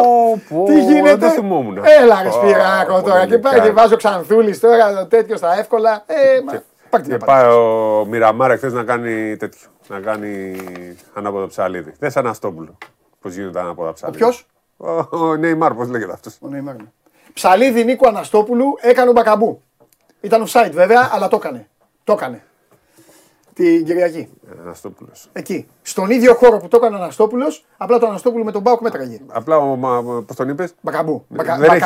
Μπακαγκόντ. Δεν έχει Μητρόπουλο. Ναι. Κάνει κεφάλιες για να κάνει. Δεν έχει. Ούτε ο Χρυστοφιδέλης δεν μ' αρέσει. Λέω στον Χρυστοφιδέλη. Του χύμιξα για την δεκάδα ή άγνωστος. Λοιπόν. Πάμε. Ναι. Μιραμάρι, πες τον Νεϊμάρι. Ναι. Πού είσαι? Σπίτι. Α, εντάξει, ωραία. Εντάξει, γιατί με είχε συνηθίσει με το... στο δωμάτιο. Γι' αυτό. Έχω αλλάξει γωνιά λήψης για να μην βαριέται ο κόσμος, επειδή αλλάξαμε σεζόν. Εσένα ο κόσμος δεν σε βαριέται ποτέ, έτσι κι αλλιώς. Σε έχει φάει στη μάπα 1,5 μήνα. 1,5 μήνα στη μάπα. Θα βγαίνουμε από άλλο δωμάτιο. Λοιπόν, να σου πω, λέγε, ο φίλος μου δεν ήρθε σήμερα. Έχουν έρθει τα άλλα τα τιμημένα γυρατιά. Λέγε, τι θα γίνει, τι βλέπεις? Εντάξει, πολύ δύσκολη πρεμιέρα για τον Παναθηναϊκό. Ενδεχομένως η πιο δύσκολη που θα μπορούσε να έχει στην Ευρωλίγκα, άντε να ήταν μαζί και με Μπαρτσελόνα ή Εφές, γιατί αυτές οι τρεις ομάδες είναι οι κορυφές της Ευρώπης και αυτές οι οποίες ξεκινάνε ως τα μαύρα άλογα για την κατάκτηση του τίτλου. Έξω από εσείς η Ρεάλ Μαδρίτης, κυρίως όσον αφορά την περιφέρεια, λείπει ο Williams Γκος, λείπει ο Ρούντι Φερνάντεθ, λείπει ο Αμπάλτε. Ο Αλοθέν, εντάξει, είναι ένας αθλητής ο οποίος δεν έχει πολύ μεγάλο ρόλο στο rotation. Θα έχει 2 πιτσιρικάδες μέσα, τον Ενδιαγέ και ακόμα έναν, τώρα μου διαφεύγει το όνομα να σου πω την αλήθεια, τον Χουάν Νούνιεθ νομίζω, αν θυμάμαι καλά, άμα μπορεί να μας βοηθήσουν και τα παιδιά. Τέλος πάντων, αλλά είναι μια ομάδα πάρα πολύ γεμάτη, έχει καλύψει και τα κενά και στη ρακέτα με τον Πέτρη Κορνελή, έχει το χεζόνια στην περιφέρεια για να προσθέτει ακόμα μεγαλύτερη ποιότητα στο σκοράρισμα και στη δημιουργία και από το low post κατά βάση όσο παίζει το 3, αλλά και από την περιφέρεια με πρόσωπο. Γενικά ο Παναθηναϊκός σήμερα θα πρέπει να κάνει πάρα πολλά πράγματα σωστά για να μπορέσει να προβληματίσει τη Ρεάλ και εν δυνάμει να την κερδίσει. Το μεγαλύτερο ζητούμενο, θεωρώ, για τον Παναθηναϊκό είναι να δούμε σήμερα και πόσο κόσμο θα έχει στο γήπεδο. Πόσοι φίλοι του Τριφυλιού θα πάνε στο ΆΚΑ για να στηρίξουν τη νέα προσπάθεια. Είναι το πρώτο επίσημο παιχνίδι της χρονιάς εντός έδρας, γιατί το Super Cup έγινε στη Ρόδο. Οπότε θα είναι και ένα μικρό δείγμα και λόγω του μεγέθους του αντιπάλου, για να δούμε πώς αρχίζει να εκλαμβάνει και ο κόσμος τη νέα προσπάθεια που γίνεται. Δεδομένα δεν είναι έτοιμος. Θα χρειαστεί αρκετό καιρό για να παρουσιάσει κυρίως την επιθετική ομοιογένεια που απαιτείται για να μπορέσει να σκοράρει πάνω από 80 πόντους στην Ευρωλίγκα. Αλλά αν καταφέρει σήμερα να κατεβάσει πάλι το ρυθμό όπως έκανε με τον Ολυμπιακό και να πάει σε λίγες κατοχές, 75 με 80 εκεί που αρέσει και στον Ντέν Ράντονιτς να παίζει, θα έχει σίγουρα περισσότερες πιθανότητες εν συγκρίση με το αν το παιχνίδι πάει στους 90 πόντους για παράδειγμα. Ο Ρεάλ είναι αυτή τη στιγμή ικανή να βάλει σταθερά 90 πόντους σε κάθε παιχνίδι της. Αλήθεια είναι αυτό. Τι βλέπεις? Εντάξει, διαφωνώ λίγο στο ότι είναι η πιο δύσκολη πρεμιέρα με την έννοια ότι παίζει εντός. Δηλαδή, αν έπαιζε εκτός θα ήταν στην πραγματικότητα το πιο δύσκολο. Το λέω για το όνομα. Της πίεση. Και το όνομα του αντιπάλου. Δεν έγινε κάτι. Βέβαια και εντός της από τη Ρεάλ να χάσει δεν έγινε κάτι. Απλά καταλαβαίνουμε όλοι ότι αυξάνεται ελαφρώς η πίεση σε εισαγωγικά λόγω του μιλάμε για εντός έδρας παιχνίδι. Δεν έχει πίεση ο Παναθηναϊκός νομίζω αυτή την περίοδο. Δηλαδή, όλοι πιστεύουν ότι δεν μπορεί να κερδίσει τη Ρεάλ. Επίσης, δεν πιστεύω γενικά ότι θα έχει πίεση στην Ευρωλίγκα ο Παναθηναϊκός. Πιστεύω ότι θα είναι μια άνετη ομάδα ο Παναθηναϊκός. Πού θα πω. Έτσι τον κόβω εγώ. Εσύ ξέρεις περισσότερα, αλλά σου λέω πώς τον κόβω εγώ. Θα εξαρτηθεί από την εικόνα του. Ναι. Καλά, δεν λέμε να έχει ένα 12. Αλλά πιστεύω ότι με ένα καλό ρεκόρ, ένα συμπαθητικό ρεκόρ και αυτά θα παίζουν. Δε. Κοίτα, αν ο Παναθηναϊκός. Πες μας σήμερα ποιος είναι ο στόχος του Παναθηναϊκού στην Ευρωλίγκα. Ας το ξεκινήσουμε έτσι. Ποιος είναι ο στόχος? Είναι η οκτάδα, το λένε. Όχι, δεν νομίζω ότι ο Παναθηναϊκός ρεαλιστικά αυτή τη στιγμή. Όχι, τι νομίζεις εσύ, τι λένε αυτοί. Αυτοί τι λένε. Ότι μπορεί το Δεκέμβριο, το Γενάριο ο Παναθηναϊκός να είναι κοντά στην οκτάδα, ναι. Αλλάζει τους στόχους. Ναι. Όπως αντίστοιχα άλλαξε πέρσι για τον Ολυμπιακό. Νομίζω ότι ο Παπαγιάννης και όλοι οι παίχτες. Όχι, ο Ολυμπιακός είχε από την αρχή στόχο οκτάδα. Ναι. Όχι, μιλάω για το Final Four το οποίο προέκυψε στην πορεία. Άλλο το Final Four. Το Final Four, ναι, εντάξει. Και ο Παπαγιάννης και όλοι έχουν βγει και έχουν πει ότι θέλουμε να μπούμε οκτάδα. Οπότε νομίζω ότι ο Παναθηναϊκός θα προσπαθήσει να έχει ως στόχο αυτό. Θα προσπαθήσει να είναι όσο το πιο κοντά στις ομάδες. Εντάξει, λογικό είναι αυτό. Μα όλοι τον περιμένουμε καλύτερο από πέρυσι τον Παναθηναϊκό. Πρώτα απ' όλα, πέρυσι τι βγήκε, εσύ, Αλέξη? 13ος. 13ος στους 16. Και απ' την άλλη, ήδη ο Παναθηναϊκός ξεκίνησε με δύσκολο μάτσο. Όπως έχουμε πει, είναι δύσκολο για τον Παναθηναϊκό να αντιμετωπίσει αυτή τη στιγμή τον Ολυμπιακό. Το πιο δύσκολο ζευγάρι είναι ότι ο Ολυμπιακός, ας πούμε, είναι σε πολύ πιο υψηλό επίπεδο. Άρα έκανε το ένα δύσκολο παιχνίδι. Για την Ευρωλίγκα, πράγματι το να παίξεις με Ρεάλ, Μπαρτσελόνα, Εφές είναι αυτή τη στιγμή το πιο υψηλό επίπεδο. Απλά μέσα στην έδρα του είναι διαφορετικά ο Παναθηναϊκός διαχρονικά. Οπότε του δίνω τύχη, επειδή είναι στο ΆΚΑ. Και επειδή είναι πρώτη αγωνιστική, ξέρεις, οι δύο-τρεις πρώτες αγωνιστικές είναι πιο εύκολο να κερδίσεις αυτές τις μεγάλες ομάδες. Εγώ απλά το βλέπω δύσκολο. Το βλέπω δύσκολο γιατί έχει κάποιους παίκτες η Ρεάλ που εγώ Παναθηναϊκός νομίζω είναι ανέτοιμος να τους αντιμετωπίσει. Τον Ταβάρες, παρότι ο Γιώργος της κάνει τις προσπάθειές του, είναι δύσκολος. Τα φοβερά και τρομερά οπίστια του ευρωπαϊκού μπάσκετ, τον Γιαμπουζέλε και φυσικά τη μεγάλη μου έμπνευση που θα αποκαλύψω γιατί μου έχουν στείλει 1000 μηνύματα και γελάνε πώς έβαλες MVP τον Ντεκ.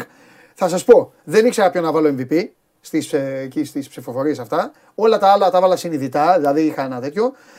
Και είπα, θα βάλω ένα Ξεκούδουνο που παίρνει προσπάθειες. Βλέπω πολύ μακριά τη Real Spiro. Πιστεύω ότι θα σακατευτούν κάποιοι. Τα γερόντια δεν θα αντέξουν και το έχω στο μυαλό μου ότι ο Ντεκ θα κρατήσει όρθια τη Ρεάλ σε αυτά τα σερί που κάνει κάτι 5-6-0 εκεί θα γίνει αυτό. Αυτό, έτσι. Εντάξει, δεν τρελαίνει ο Ντεκ. Ναι, αλλά έτσι τον έβαλε, δεν μπορούσα να βάλω ίδιο. Για πες τώρα για χεζόνια. Έλα. Σήμερα θα δούμε για πρώτη φορά σε τόσο μεγάλο βαθμό πιθανότατα τι προβλήματα μπορεί να έχει ο Παναθηναϊκός λόγω του κενού στο 4. Γιατί ο Ντέρικ Γουίλιαμς θα πάρει στο πρώτο rotation το ματσάρισμα με τον Γιαμπουσέλη για παράδειγμα. Έτσι. Από πίσω όμως έρχονται ο Πέτρη Κορνελή που μπορεί να πάρει λεπτά στο 4, ο Πουαριέ που παίζει κάποια λεπτά στο 4 Φωστό. Μαζί με τον Ταβάρες από πέρσι.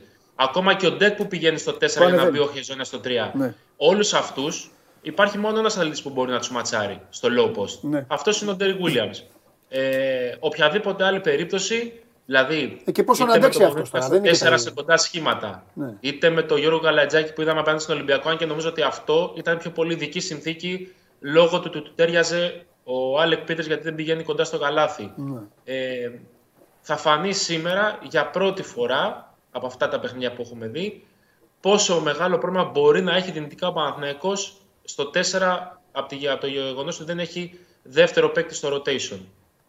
Γιατί σύν της άλλης, η Real είναι η ομάδα η οποία έχει τα περισσότερα τέτοια κορμιά σε αυτές τις θέσεις. Έτσι. Έχει ενδιαφέρον η Real πάντως με αυτό που θα παρουσιάσει. Δεν έχει guard τώρα, αλλά... Και αυτό θα παίξει ο Γιούλ. Ναι, θα παίξει ο Γιούλ και περιμένω Μούσα να δω. Και ναι. Μούσα, ναι. Ο οποίος είναι διαρωτριάρη, αλλά... Ο Μούσα μπορεί να πηγαίνει πολλές φορές στο 2 για να χωρέσει και ο Χεζόνια στο 3. Ναι. Δηλαδή, αυτή τη στιγμή ουσιαστικά η Real στο 1 θα έχει τον Τσάτσο και τον Γιούλ. Αυτοί οι δύο θα επομιστούν το βάρος. Περιμένει τον Καμπάσο. Ο Τσάτσο, αλλά είναι μεγάλη αυτή η ηλικία. Είναι 36 ο ένας και ο Γιούλ είναι το. Τη γειτονιά, εκεί άλλο τόσο είναι 35. Το 86 και το 87. Εκεί είναι αυτή. Τιμήμενα γερατιά, ρε.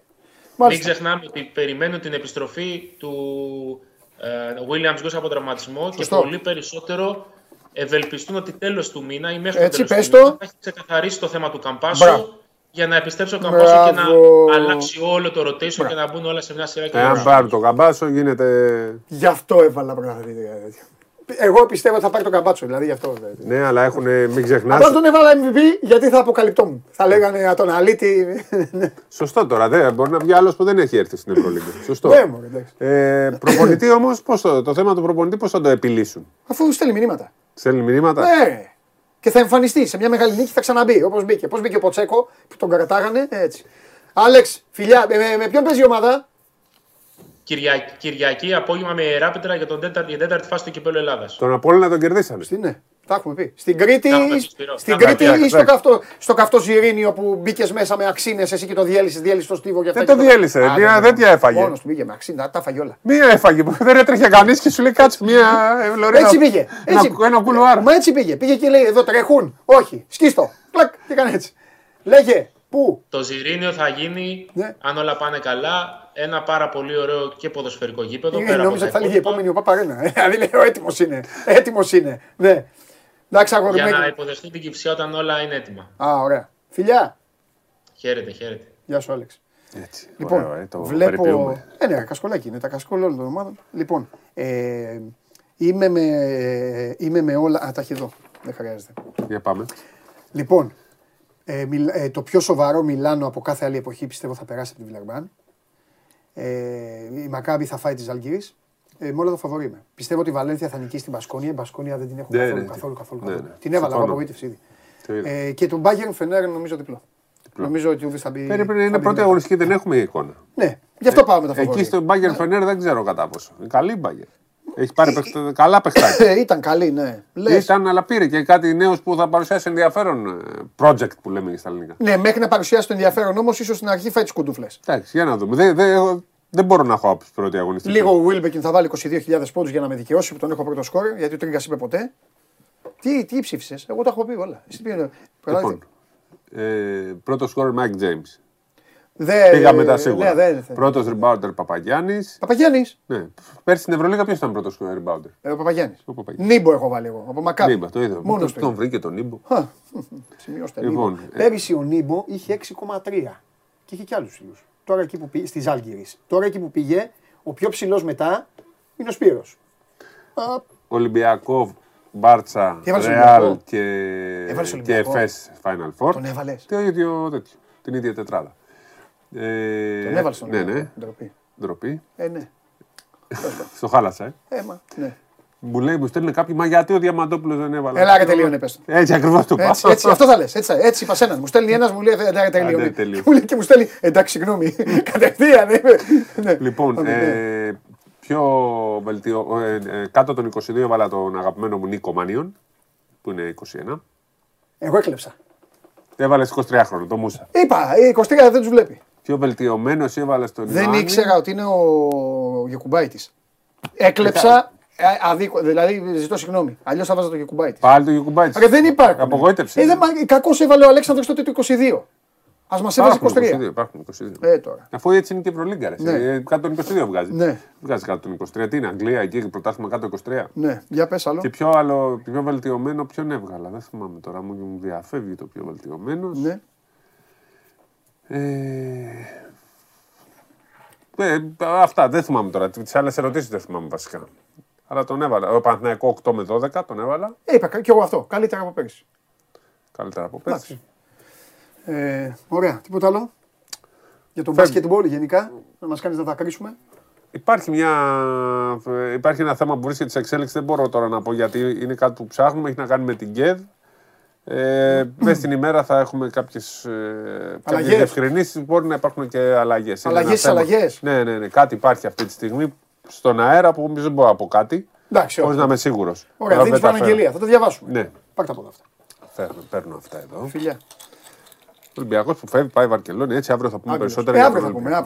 Άγγλος. Έκλεισα. Κοίτα, τι ώρα είναι. Ακριβώς. Άγγλος. Λοιπόν, αυτός ήταν ο Σπύρος Καβαλιαράτος για το μπάσκετ, για την Ευρωλίγκα που ξεκινάει, να την απολαύσετε μαζί και ο Αλέξανδρος Τρίγκας. Όπως καταλαβαίνετε, θα έχουμε πολλά περισσότερα να πούμε τις επόμενες ημέρες, αρχής γενομένης της αυριανής, που θα έχουμε την εικόνα του Παναθηναϊκού απέναντι στην Ρεάλ Μαδρίτης και θα έχουμε και λίγες ώρες πριν ξεκινήσει και ο Ολυμπιακός την δύσκολη δοκιμασία που έχει απέναντι στην Μπαρτσελόνα, την Μπάμπλου, την Μπαρτσελόνα, τη Manchester City του μπάσκετ, την Παρί Σεζερμέν του μπάσκετ, που κάθε χρόνο δίνουν λεφτά εκεί στο Σάρας, παίρνει παίκτες και στο τέλος εμφανίζεται ο Σέρχιο Γιούλ και ο Ρούντι Φερνάντες, οι φίλοι μου, τους βάζουν 3-4 τριποντάκια, τάκ, και τους στέλνουν αδιάβαστους και η Ρεάλ Μαδρίτης κατακτά το Ισπανικό πρωτάθλημα. Αυτό δεν γίνεται, αυτό γίνεται. Είμαι ο Παντελής Διαμαντόπουλος, μόλις ενημερώθηκα ότι σας διέλυσα και σήμερα αυτό θα γίνεται. Αυτό θα είναι πλέον, θα είναι η συνήθεια που θα είναι η λατρεία σας. Νέα ήττα για τα like, όταν θα πιάσετε πάνω από 500 θα έχετε και ανέκδοτο από το γατούλι. Μέχρι τότε, καλά να είστε, να προσέχετε. 10 η ώρα Ολυμπιακός, ηχητική περιγραφή από τον Δημήτρη Χρυσοφιδέλη στο Match Center του Sport24. Νωρίτερα, μισή ώρα νωρίτερα, ο Παναθηναϊκός στη Ρεάλ. Το βράδυ, 12 η ώρα, 12 παρατέταρτο, Παντελής Βλαχόπουλος, Game Night. Για όλα αυτά, για να έχετε όλο το φάσμα της ενημέρωσης ζεστό και αληθινό και πραγματικό. Αύριο 12 η ώρα το μεσημέρι σας περιμένω όλους μια άλλη μέρα και θα δούμε και με ποιους θα ασχοληθούμε και τι θα συζητήσουμε. Έλα κουτσάρα μου, φεύγουμε. Γεια σας.